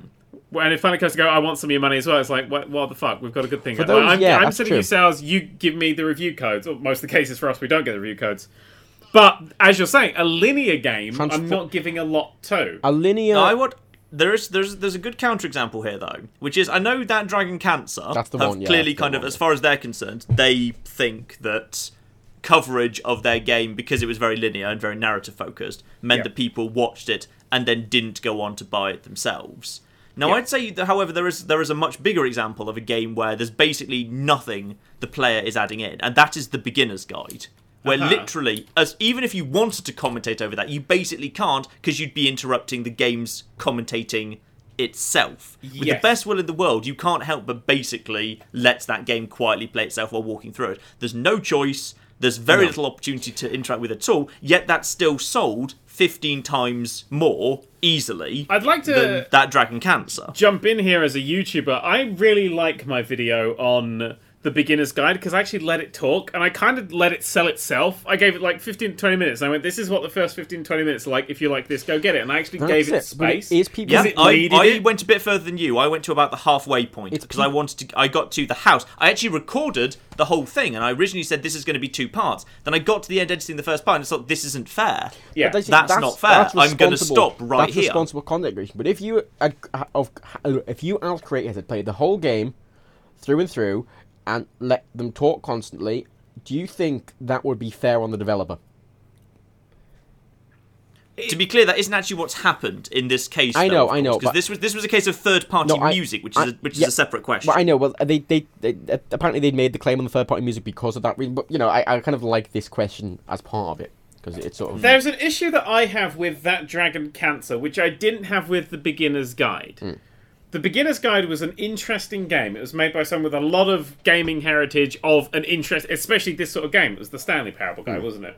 So yeah, someone yeah. who'd made a game like this before that I was thoroughly interested in. This was his next project. It was a small, intimate project, and I went, hell yes. That Dragon Cancer is about a small child dying of cancer, and I don't want to play that. Well, that's it. A lot of people, a lot of people have made the argument that it hasn't had bad sales because of YouTube. It's just because it's a very tough subject matter that a lot of people don't yeah. want to play. I think to- Total Biscuit was pointing out that um, he kind of had compared its sales figures to the sales figures of other similar niche games that mm. have kind of very niche, no, in no way general market appeal games, and actually the sales were comparable. Mm. Sure, it hadn't done anywhere near as much as, say, Firewatch, but then maybe you shouldn't expect it to. No. I would say that Firewatch was advertised to balls, though. And Ad- Ad- Firewatch had a lot of talent behind it as well, I, well-known I, talent. And, Firewatch really and everyone seemed people. to dislike Firewatch in the end. But even then, Firewatch... I loved Firewatch. Well, I've literally not touched it. I never got, I haven't got around to it. It is fantastic. It. Firewatch is a game, even if you watch someone play it the whole way through, even though there is no failure state and stuff like that, there are different ways you can do stuff. You can explore more.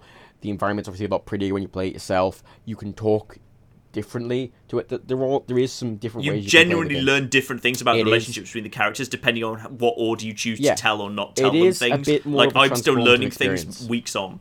So, but the, as I say, I, I like that this brings up the question of whether it's fair for, for if it's just a solid like Firewatch. I think is, is on the cusp there and it isn't changed. But something like that Dragon Cancer and even the Beginner's Guide are very linear, unchanging no matter how you play it. it the experience is the same.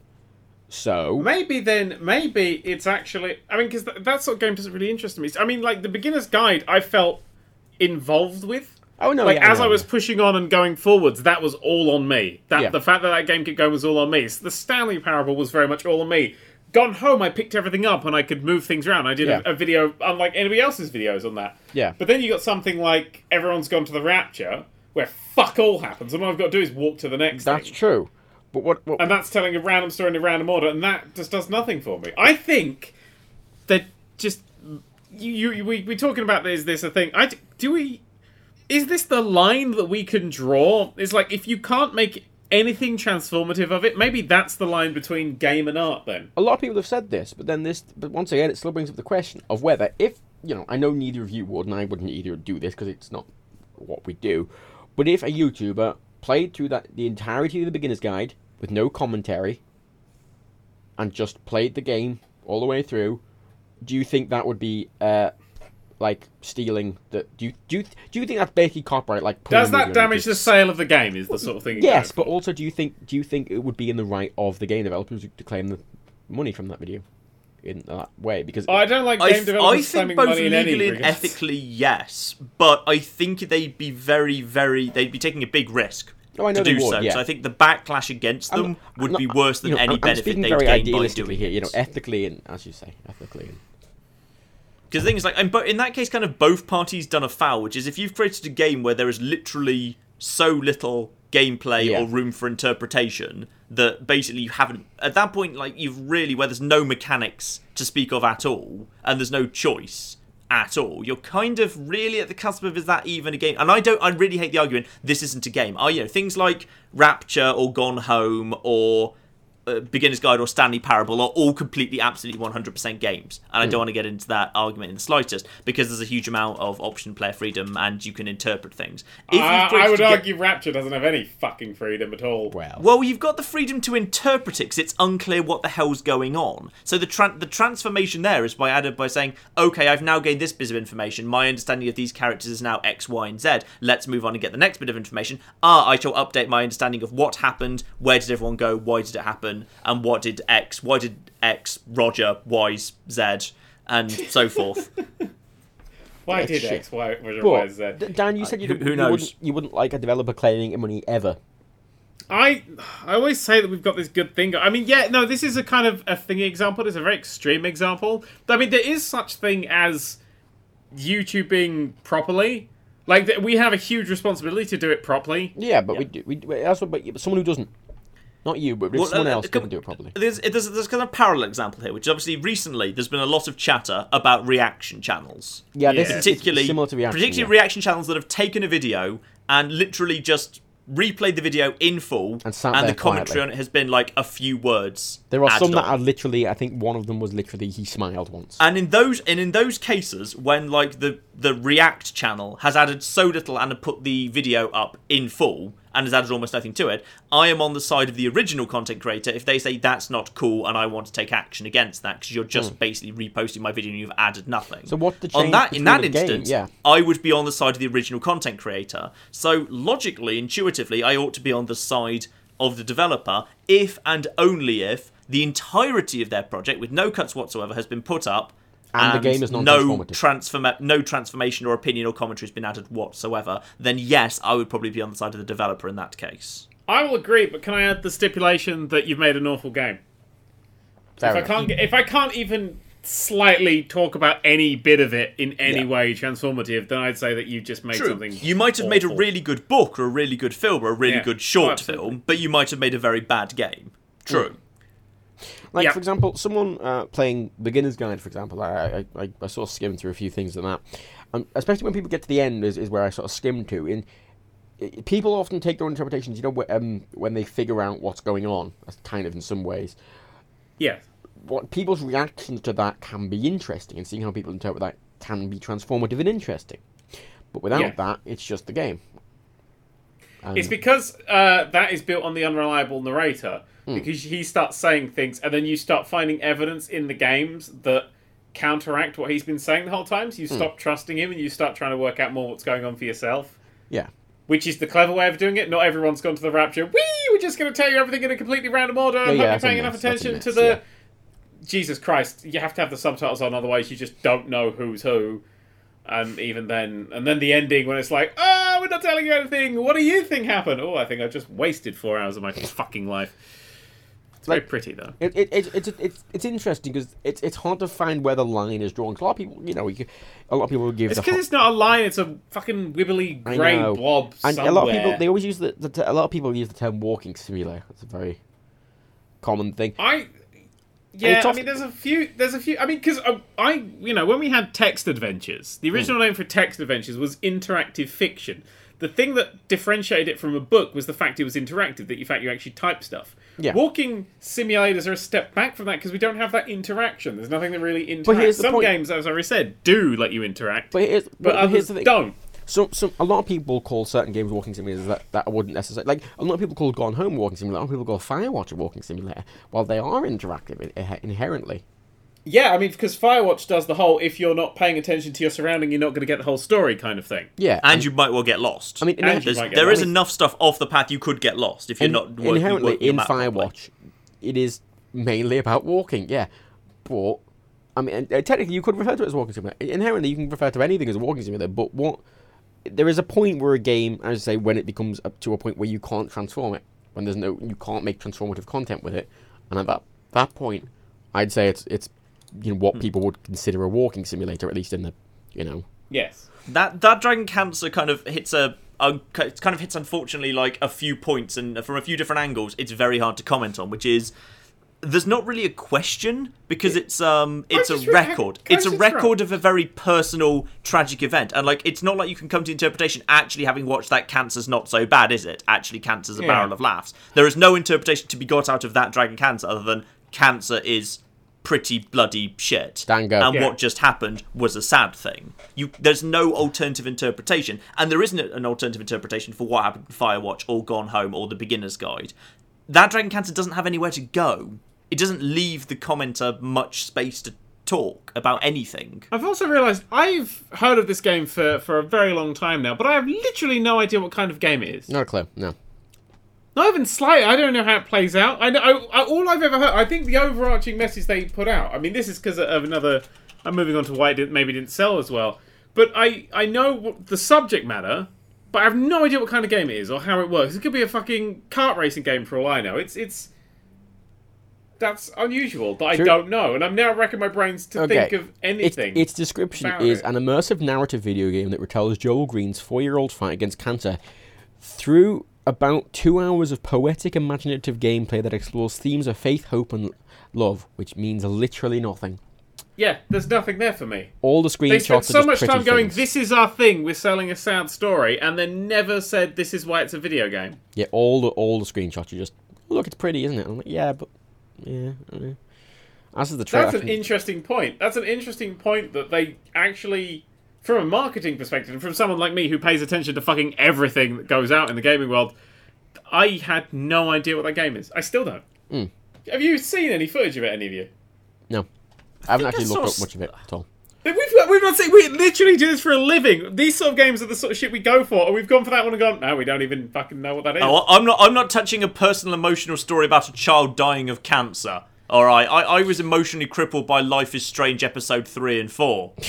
You know what's what? I mean, for me, as a, as a as a more comedy-focused Let's Play, if that was... Let's Play, fuck you, Brian.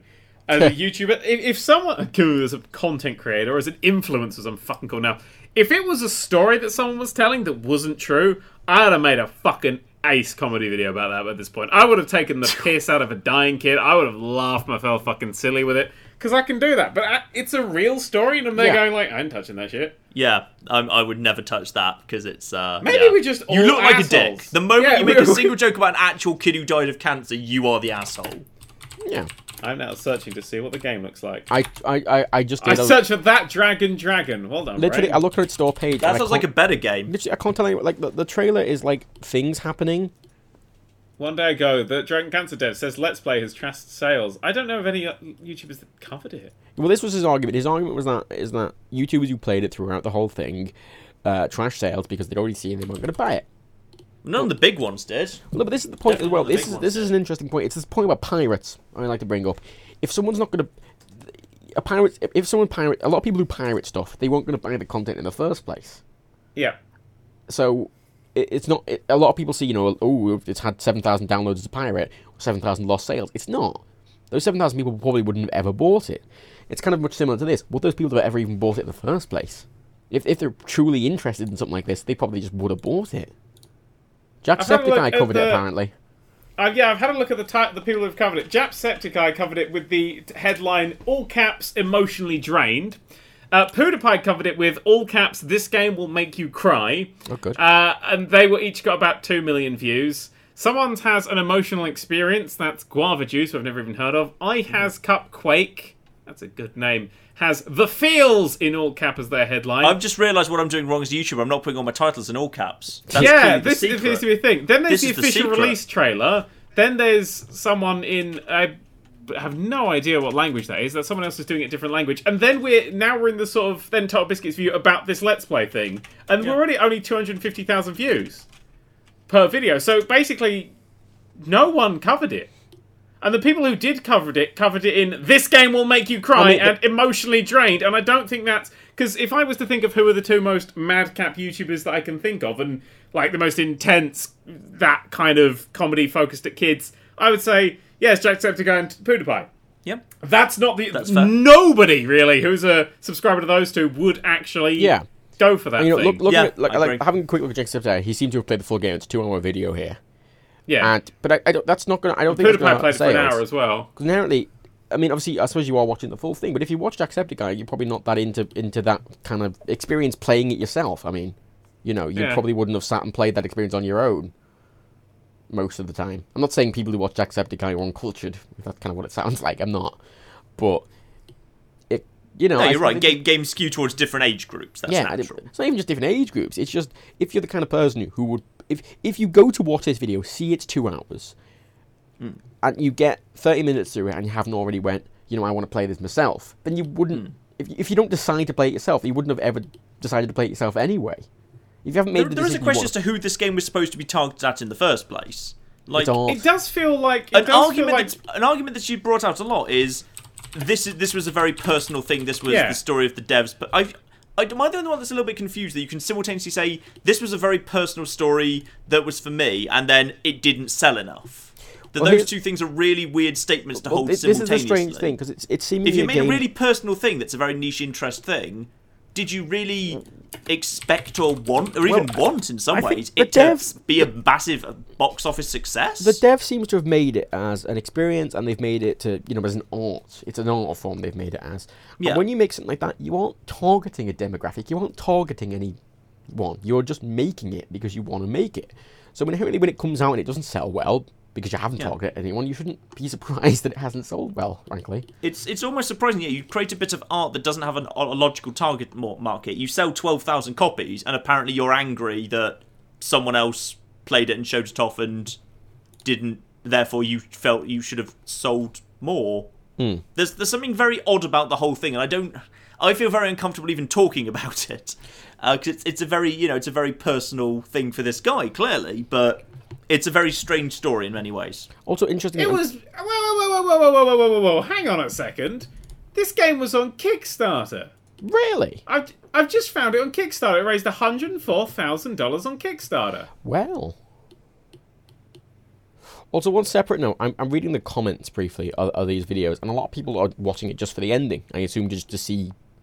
Yeah, Jack, probably did the child die, yes or no? Well, no, not even that. I'm a guessing. lot of people have came from PewDiePie's video who've already seen the ending, and they just want to see... his reaction to the ending. Looking at it now, he's crying. Clearly, he's, he's visibly the, crying. You know, we, we, as YouTubers, we know this, that very often the community is not there so much for the specific game, but for the YouTuber's reaction. They're to there it. to watch Jack get emotional. Yes. I, yeah, I'm just. I can just see the end. It's quite. It's quite sad watching people cry on YouTube. Okay, there's a lot of Ouya stuff on this Kickstarter page. Hmm. Starting to see a... Yeah, oh, okay, so it seems that they... Right, that Dragon Cancer was funded by this Kickstarter and Ouya. Yeah, they so listed all the Kickstarter much... backers in the end. Ooh, did... Oh, God, was it meant to be an Ouya exclusive? Uh, no, our team, in association with Ouya, is committed to bringing that Dragon Cancer to the widest audience possible at release. What? Why did Ouya want to get Does... involved with them? That's strange, isn't it? Yeah, they wanted to get it with Ouya and uh, thing, it's so they wanted apparent- it to be on Steam and Ouya was their plan. Yeah, it's on Ouya. Did it even launch? Windows and O S X. It says it's on Ouya. The wiki says it's like, on Ouya. I, I kind of...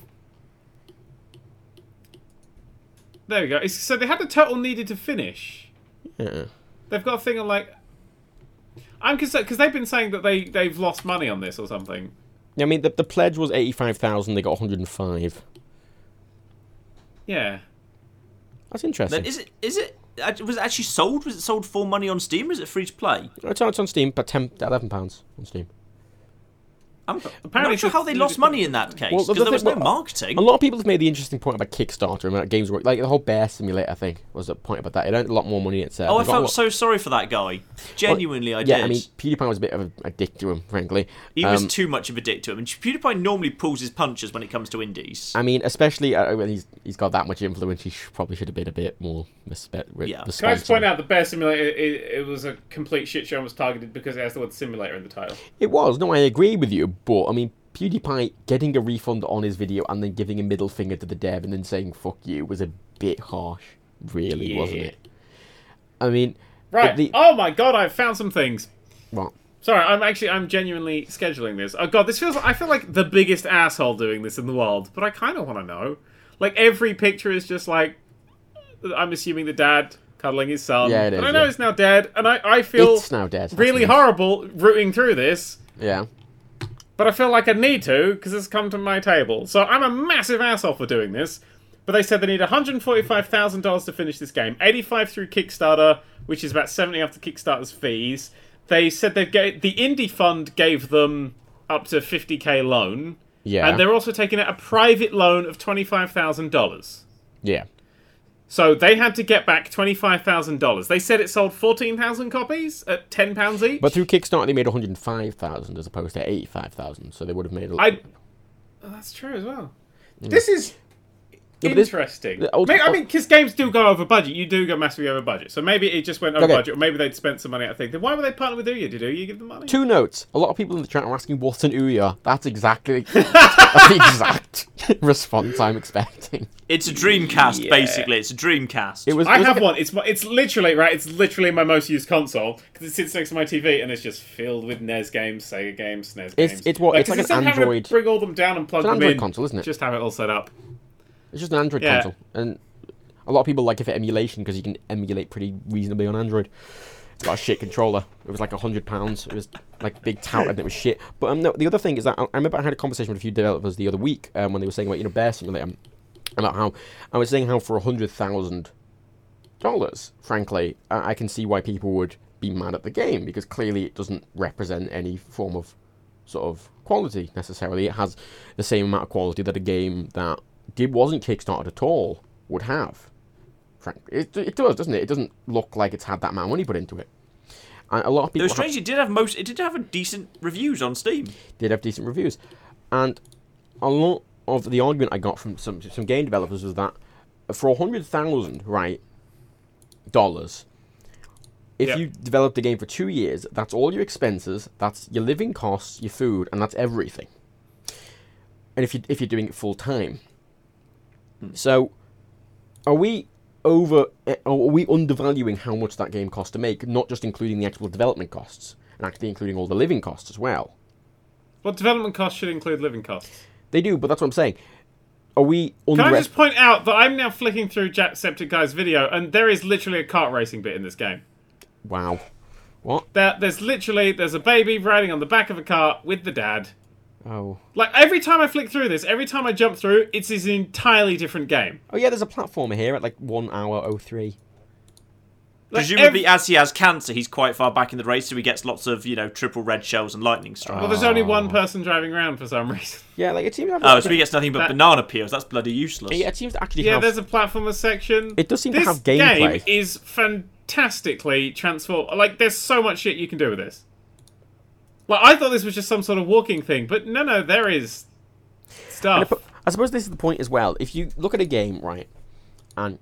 You know, if you want the experience of feeling sad and whatever by watching it, you know, or, or playing it, you're going to know going into it in the first place, even looking at a, the video name. If you want to experience that yourself, you'll go buy it yourself and play it.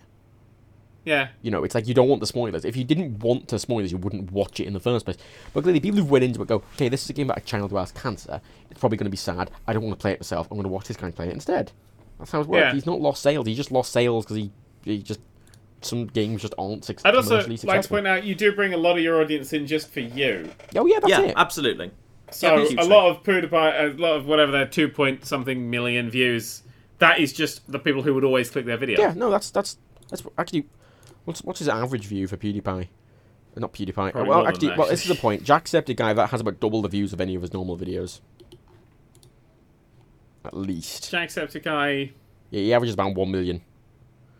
Yeah, so that is one that's done really well. It may yeah. have been linked in all these stories about this thing. Yeah, I apparently mean, a lot of people came from PewDiePie. Apparently a lot of people came from PewDiePie looking at the comments and that. But even then, I don't think people would have bought it anyway. I don't think... Oh, shit.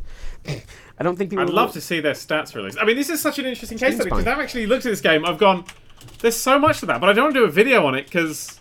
Well, there's a lot oh, to it, but... my God. But even if, even if there's actually gameplay to it, does that make it transformative? Just because it has a platform a bit, does that make it a transformative piece? Can you actually change? If there's no fail state, if there's no different way Aye, you can play the game. That's the point, yeah. I think you can get a bit out of it. I you might be able to jazz it up a little bit. Like, like some Mario Kart and Super Mario Brothers music and put them over the like Mario Kart and Mario As you're crying because of the dead child. But then again, see... Just cheer it, it up a bit. From someone who has to genuinely worry about what he says some of the times, um, not not a huge amount... But any joke or attempt at levity that I'd make yeah. during a video about a dead kid, mm. okay. gonna be an asshole. I mean, even talking about this now, there's a lot of people going, "He's such an asshole." According to yeah. according to Steam Spy, it has a total of I, I don't know what this means. It's got thirteen thousand. Pl- okay, it's got about fifteen thousand owners, fourteen, fifteen thousand owners. Yeah. Uh, so only it hasn't got many sales. So I mean, how, how much money does Steam take? It's like ten percent, isn't it? Uh, no, I don't know actually. Steam takes thirty percent. They take thirty percent. So if they've sold what? They've sold about fifteen thousand copies at about eleven pounds each, and they take thirty percent.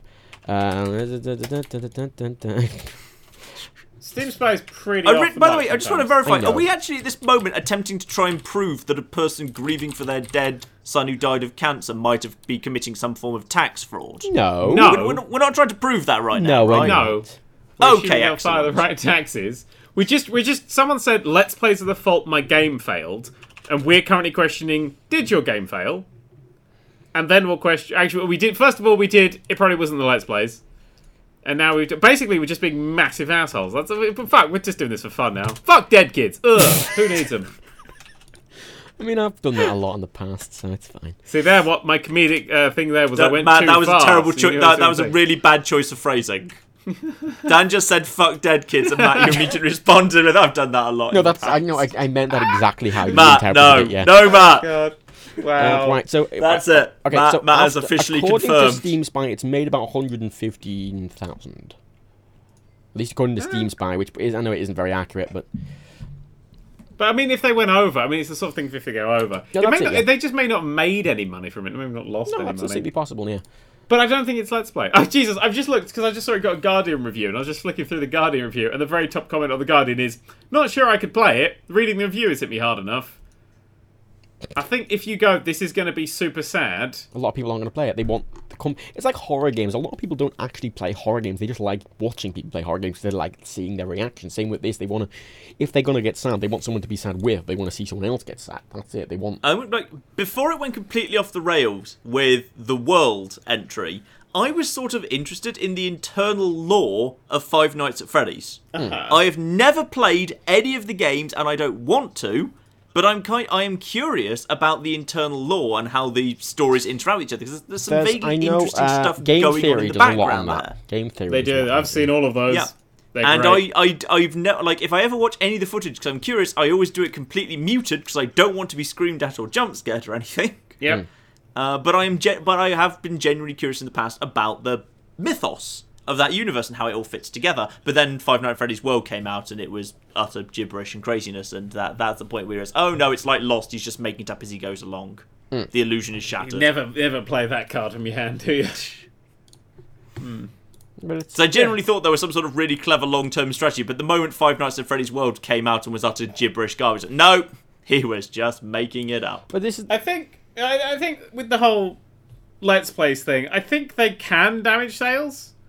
I think they don't do it to the extent they have, but I think you kind of need to look at the it game de- you're it making. It depends on the game. I mean, a game like Rollercoaster Tycoon, or there's no um, what's it? Fuck the good Planet one. Planet Coaster. Planet Coaster. There we go.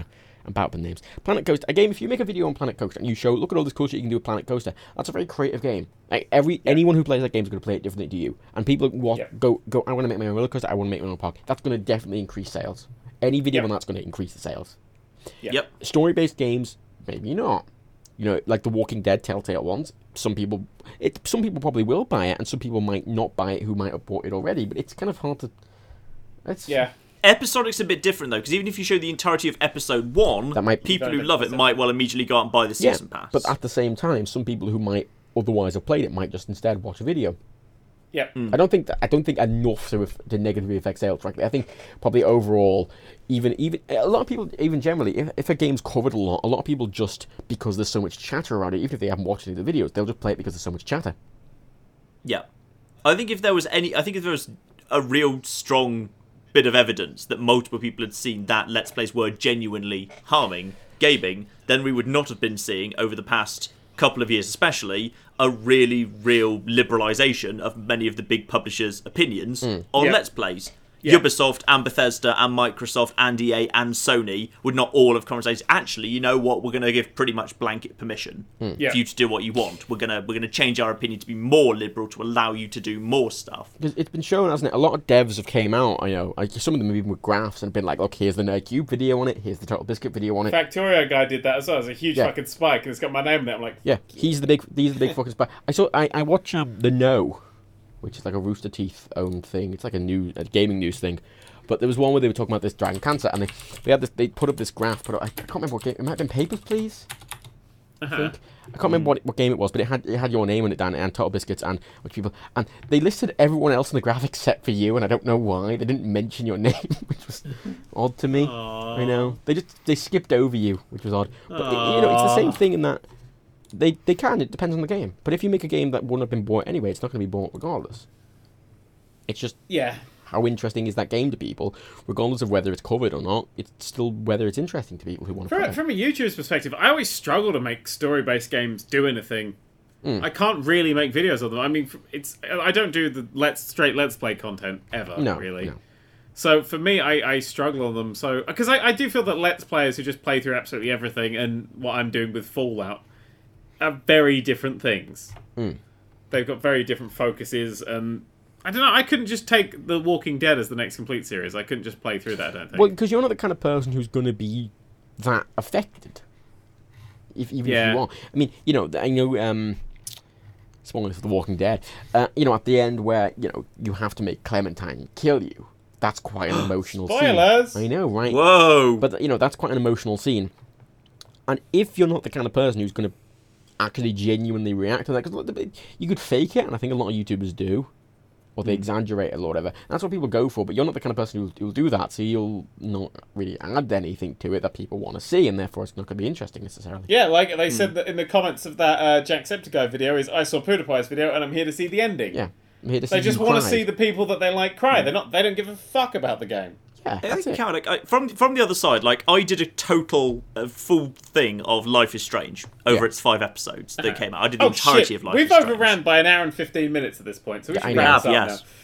now. I and I genuinely think like I think it works because I think Dan, I can't remember where I've heard you say this before. I think it might have been Yonks and Yonks and Yonks ago in one of the, the one of your vlogs yes. once upon a time. You said like in your view, the game has to play the straight person yes, so that you can take the piss. Yeah. And mm. story-based games very often, more than anything else, take themselves very seriously. They treat things as big dramas. Everything's very dramatic yeah. and serious, which therefore kind of...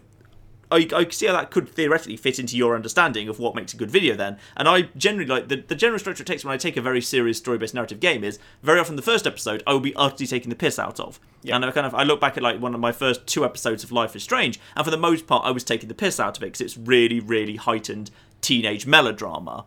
But then it got very serious, and the writing got a lot better in episodes two, three, four, and five, And I started treating it a lot more seriously, and I, by, in some parts I was quite emotional about it. I got emotionally invested in yeah. some of the characters, and it kind of very much changed tone. And the same thing happens a lot to me, actually. I did the same thing in L A. Noire. I was taking the piss out of L A. Noire for the first four parts, and then I got super into it, really wanted to solve the mystery mm. for the, like, the remaining like fifteen parts of that entire series. I did the entirety of L A. Noire. So sometimes, like, as long as a game is playing the straight man, and you can at first take the piss out of it and then get drawn into it. Either I get drawn into it, in which case it continues to something I'm emotionally invested in, or I drop it because it's not funny anymore. Yeah. Like happened to bloody Resident Evil six, which was just so god-awful I couldn't continue. Like, uh, so I can kind of see how... Or the, the other way around, I did, I did Psychonauts. I did two episodes of Psychonauts before I realised that the game was funnier than I was, and I was adding nothing. Hmm. There was no nothing to me playing Psychonauts. Yeah, that's why I'd never do anything like Deadpool. Because yeah. I wouldn't want to... I, you know. It depends on the style of comedy. Because if you're good playing God. something that's very silly, you have to be the straight man. And if you're not good at that style of like really dry comedy to go along with the really silly, if they don't complement each other well, it's not going to work. Yeah. And that Dragon Cancer... Play... That Dragon Cancer equally, that's something that very much is playing the straight man, but it's just very inappropriate to... Yeah. to do anything funny with it, so still, I still think I wouldn't touch it, though. Well, that's it, it. Just, it just seems like that's the sort of thing that just kicks you off. Well, it is. That's what I'm saying. Right, it's so inappropriate to do anything with it, then why would you try? Yeah, unless you put in all caps, this game will make you cry! Or emotionally devastated! That's, that's, that's, and then title. Cry at the end. That's a very clickbaity title, end. Isn't it? I don't think... You yes. see, looking at Jump Sector, I don't think... I mean, that's something that... I, that would probably make me cry. You know, I don't think his crying no, is f- f- fake. But... See, I, I, I don't think that game will make me cry because I know it's a game that's designed to make me cry. It's well, yeah. like, you know, when a comedian comes on, the worst thing to say, if you're comparing for a comedian, the worst thing you can ever possibly say is, this is the funniest guy you'll ever see. Because oh, yes. the audience immediately goes, yeah, we'll see. Well, this is why I like The Walking Dead. And if you go, this so is a much. game that's going to make you cry, you mm. go, yeah, well, let's see. Yeah. Whereas it's... when it sneaks up on you, anytime a game has ever made me cry, it's snuck up on me. Shadow of the Colossus, yeah. Metal Gear Solid three, Spec Ops... These are all games that just sneak up on you. Yeah, yeah, and they, you they need subvert that. Your expectations. It's Walking Dead Episode One did that because it was in the genre. There'd never been anything like that before. That was that mm-hmm. like emotional, and that the sudden at the end is it's extreme. And that, that's the thing. And I suppose something like that. Him, I mean, him going into it in the first place probably didn't know it was going to make him cry necessarily. Yeah. You know, so I, I can see it. It's it's genuine, but I suppose the titles are a bit clickbaity, aren't they? I have no shame that I cried at Mass Effect three twice. No shame. I did with how shit the ending was. Morden. Morden, man. Morden on T'Chunga. I, I, I couldn't take it. Mm. I just step away from the computer for a bit. But do you, do you think when you're filming, like if you're filming a video, I, that's, I, I mean, y- you change when you film. Yes. You're, you're an exaggerated person. That was before I was a YouTuber, Mass Effect three. Well, that yeah. before I was a YouTuber. When you are a content creator, even for me now, even if I, I don't really make videos, but especially doing live streaming stuff, it, you are an exaggerated person. You are exaggerating mm-hmm. what everything you do. And if you are emotional, either you're either exaggerate that emotional, like some people do, or you won't do it at all because you're trying to entertain. Well, actually, quick, going back to that point, if I got to the end of that Dragon Cancer and I wasn't sad about a real dead kid... Yeah. Like, I'd be like, oh, I probably should be sad at this point. Yeah. Pro- that's a, probably. That's that a seems like it, a it changes. Idea. Your emotions don't become genuine. They need to be for something like that. Yeah. So, as a content creator, it's probably a waste of time. Unless you I... aren't going to be genuine and... I don't know. Yeah, there's a bit in uh, Life is Strange where there's effectively uh, an assisted suicide. Um, assisted suicide subplot in an alternate reality where someone has been extremely badly disabled, and that that really upset me. Mm. I didn't. I don't think I was crying, but I certainly like you know that sensation where you Discomfort. feel a heat in your eyes. Yeah, yeah. That I, I was at that stage, and I was completely willing to have that mm. as part of the video because it was very, very sad and very well done. And if it's genuine, mm. but if you're trying to do a comedy thing, it doesn't work. I like how mm. we've taken this discussion into a how to do YouTube properly sort of way. Mm, that's fine. It's it, that's well, it's fine. It, it's important, isn't it? Though to mm. do YouTube properly, yeah. there, there is a. It's not just like picking up a game and just playing it. There is a certain thought process to it, even if it's subconscious. You have to. There is a proper way to do it. my my shit's not subconscious. I have fucking notes and notes and. Notes. Well, you know, but I, I mean, like you know, it's everything. not everything. A lot of people. It's got to be set to it too. I mean, if I can get a genuine reaction. Like, cause I, I, I don't, I try not to over-exaggerate anything, but if I get a genuine, like, extreme reaction, which is yeah. quite rare for me now, it feels that much more extreme. I've just done a, a simulator video. I recorded it today, and it is honestly the funniest thing that's ever happened on my channel. I am laughing for like a minute solid. But because I haven't had a moment like that for quite a while, people are going to love it a lot more than if every episode I was going, ha ha ha ha ha ha, to every single thing it's that the, happened. It's uh, the juxtaposition. juxtaposition. Yeah. And I think not pushing the overly extreme, because I've really toned myself down from what I was. Yeah. I do scream, "You German bastards," during this one. I think that's actually the first line. But, um, yeah, I think I think you, you pair up some bits and you, you pair back others, so you actually can get those genuine reactions. Because if you do just play the emotion porn, then it grates after a while. Mm. I think it'll really start grating. Oh, yeah, you you can't do things too much. Like, um, I, I space out simulators and I space out dating games. Yes. I like doing them occasionally, but they have to be well spaced out. Yes. And it's important. I think a lot of people starting out on YouTube don't necessarily understand these sort of nuances, I suppose. You have to learn them as you go. You and it's a different field. I mean, we're there going, oh, these things are a thing. But Jap Sector Guy has about fifty trillion more subscribers than me. And he started about four weeks ago. Yeah. So well, but inherently, it, we're, we're the nuance in the middle. And he's the entertainer at the end, who's far better than all of I us. He is. But um, obviously, a lot of YouTubers might start out. And they, they it'll be the whole, you know, the classic, just turning on your thing and talking. Yeah, but there's a, there's a certain way you have to communicate. It's a with performance. The audience. Yeah, it's a performance. It's absolutely a performance. You find your little the way you perform best, and you, yeah. you hone it and you master it. And just just because it's a performance doesn't mean it's not genuine in any way. But there is, I think, a lot of people who, who start out, especially they, you need to learn to perform and become comfortable. Yeah, yeah, absolutely. And I go back and watch my old videos. I think I sound drunk. Because it's so quiet and slow. Yeah, yeah. I, it, to me, I sound drunk in my oldest videos. Well, it's not even the sound. It's it's not even just how confident you sound. It's it's what you say. You have to feel. Mm. It's no no no um no dead air for a D J. A lot of people do that in a, in a different ways. A lot of people might go like five minutes just saying what they're doing and not actually adding content at all. They're just like, I'm jumping, I'm walking now, and I'm doing this, yeah. and I'm going over here, and they don't do any jokes or any, and you have to get into a point where you can add content to it. Yeah. And something like that Dragon Cancer is it's not good to do that with necessarily, unless you are, as as we said, sort of someone who yeah. can pull that off, like Jacksepticeye. When I read, I, I, I think we should end now, but I want to end on yeah. this point. That when I saw this story, when I saw this new story that they were like, we've undersold and stuff, I was like, oh shit, I'll pick up a copy of that game. I'll I'll, I'll buy and support them. Because, you know, I, I I like interesting personal pieces. Yeah. And mm-hmm. then I saw the price of it. Uh, uh, it's went, pretty steep price for for the a two yeah, hour. Went, uh, for two hours, yeah. That's high. That's, well, that's this, a lot. Well, well this um, is the thing. I suppose Gone Home was only about a two, three hour thing, and it was about that price, wasn't it? But Gone Home you, was gameplay. Proper, like, actual, you could there were fail states, there were puzzles. There was a thought yes. process to it. Dragon Cancer. There wasn't fail states in. Well, no, there wasn't fail on. states. No, but there was. There, there was the idea. Total that Biscuit argues that that's how you define a game. That I don't a game like has that. Fail states I don't like that. I disagree with that because I would say that Stanley Parable is absolutely a game. Yeah. The fa- the fail state in Gone Home is you can't figure out where to go for a puzzle, so you give up on the game. I suppose yeah. that is. Yeah, I mean, but obviously looking at that Dragon Cancer, it doesn't seem to have any puzzles. It basically, even the, the, the sections, even the gameplay sections seem to be narratively driven as opposed to mechanically driven. So as a result, it's going to be more focused on the story. And there isn't necessarily a fail state. There isn't a puzzle to it. Maybe there is puzzles. I don't know. I haven't played it. Maybe I'm judging it falsely. It says it has no puzzles. Okay. It's a three D not point and click with no puzzles. Okay, I'm not judging it falsely then. So, I don't know. It's, yeah, I forgot what I was saying. Yeah, you did, didn't you? Yeah. Yeah. On a happier note to end, you may recall in the first episode of the podcast, we discussed how many Need for Speed games Nobody there are. Nobody remembers that first episode of the podcast. I do! It's so long I do! Ago. There's a there's a Need for Speed coming out next week! Yay! Yay! It's Need for Speed twenty fifteen is getting its Windows release! Yay! I didn't mind is that, that the Always Online one?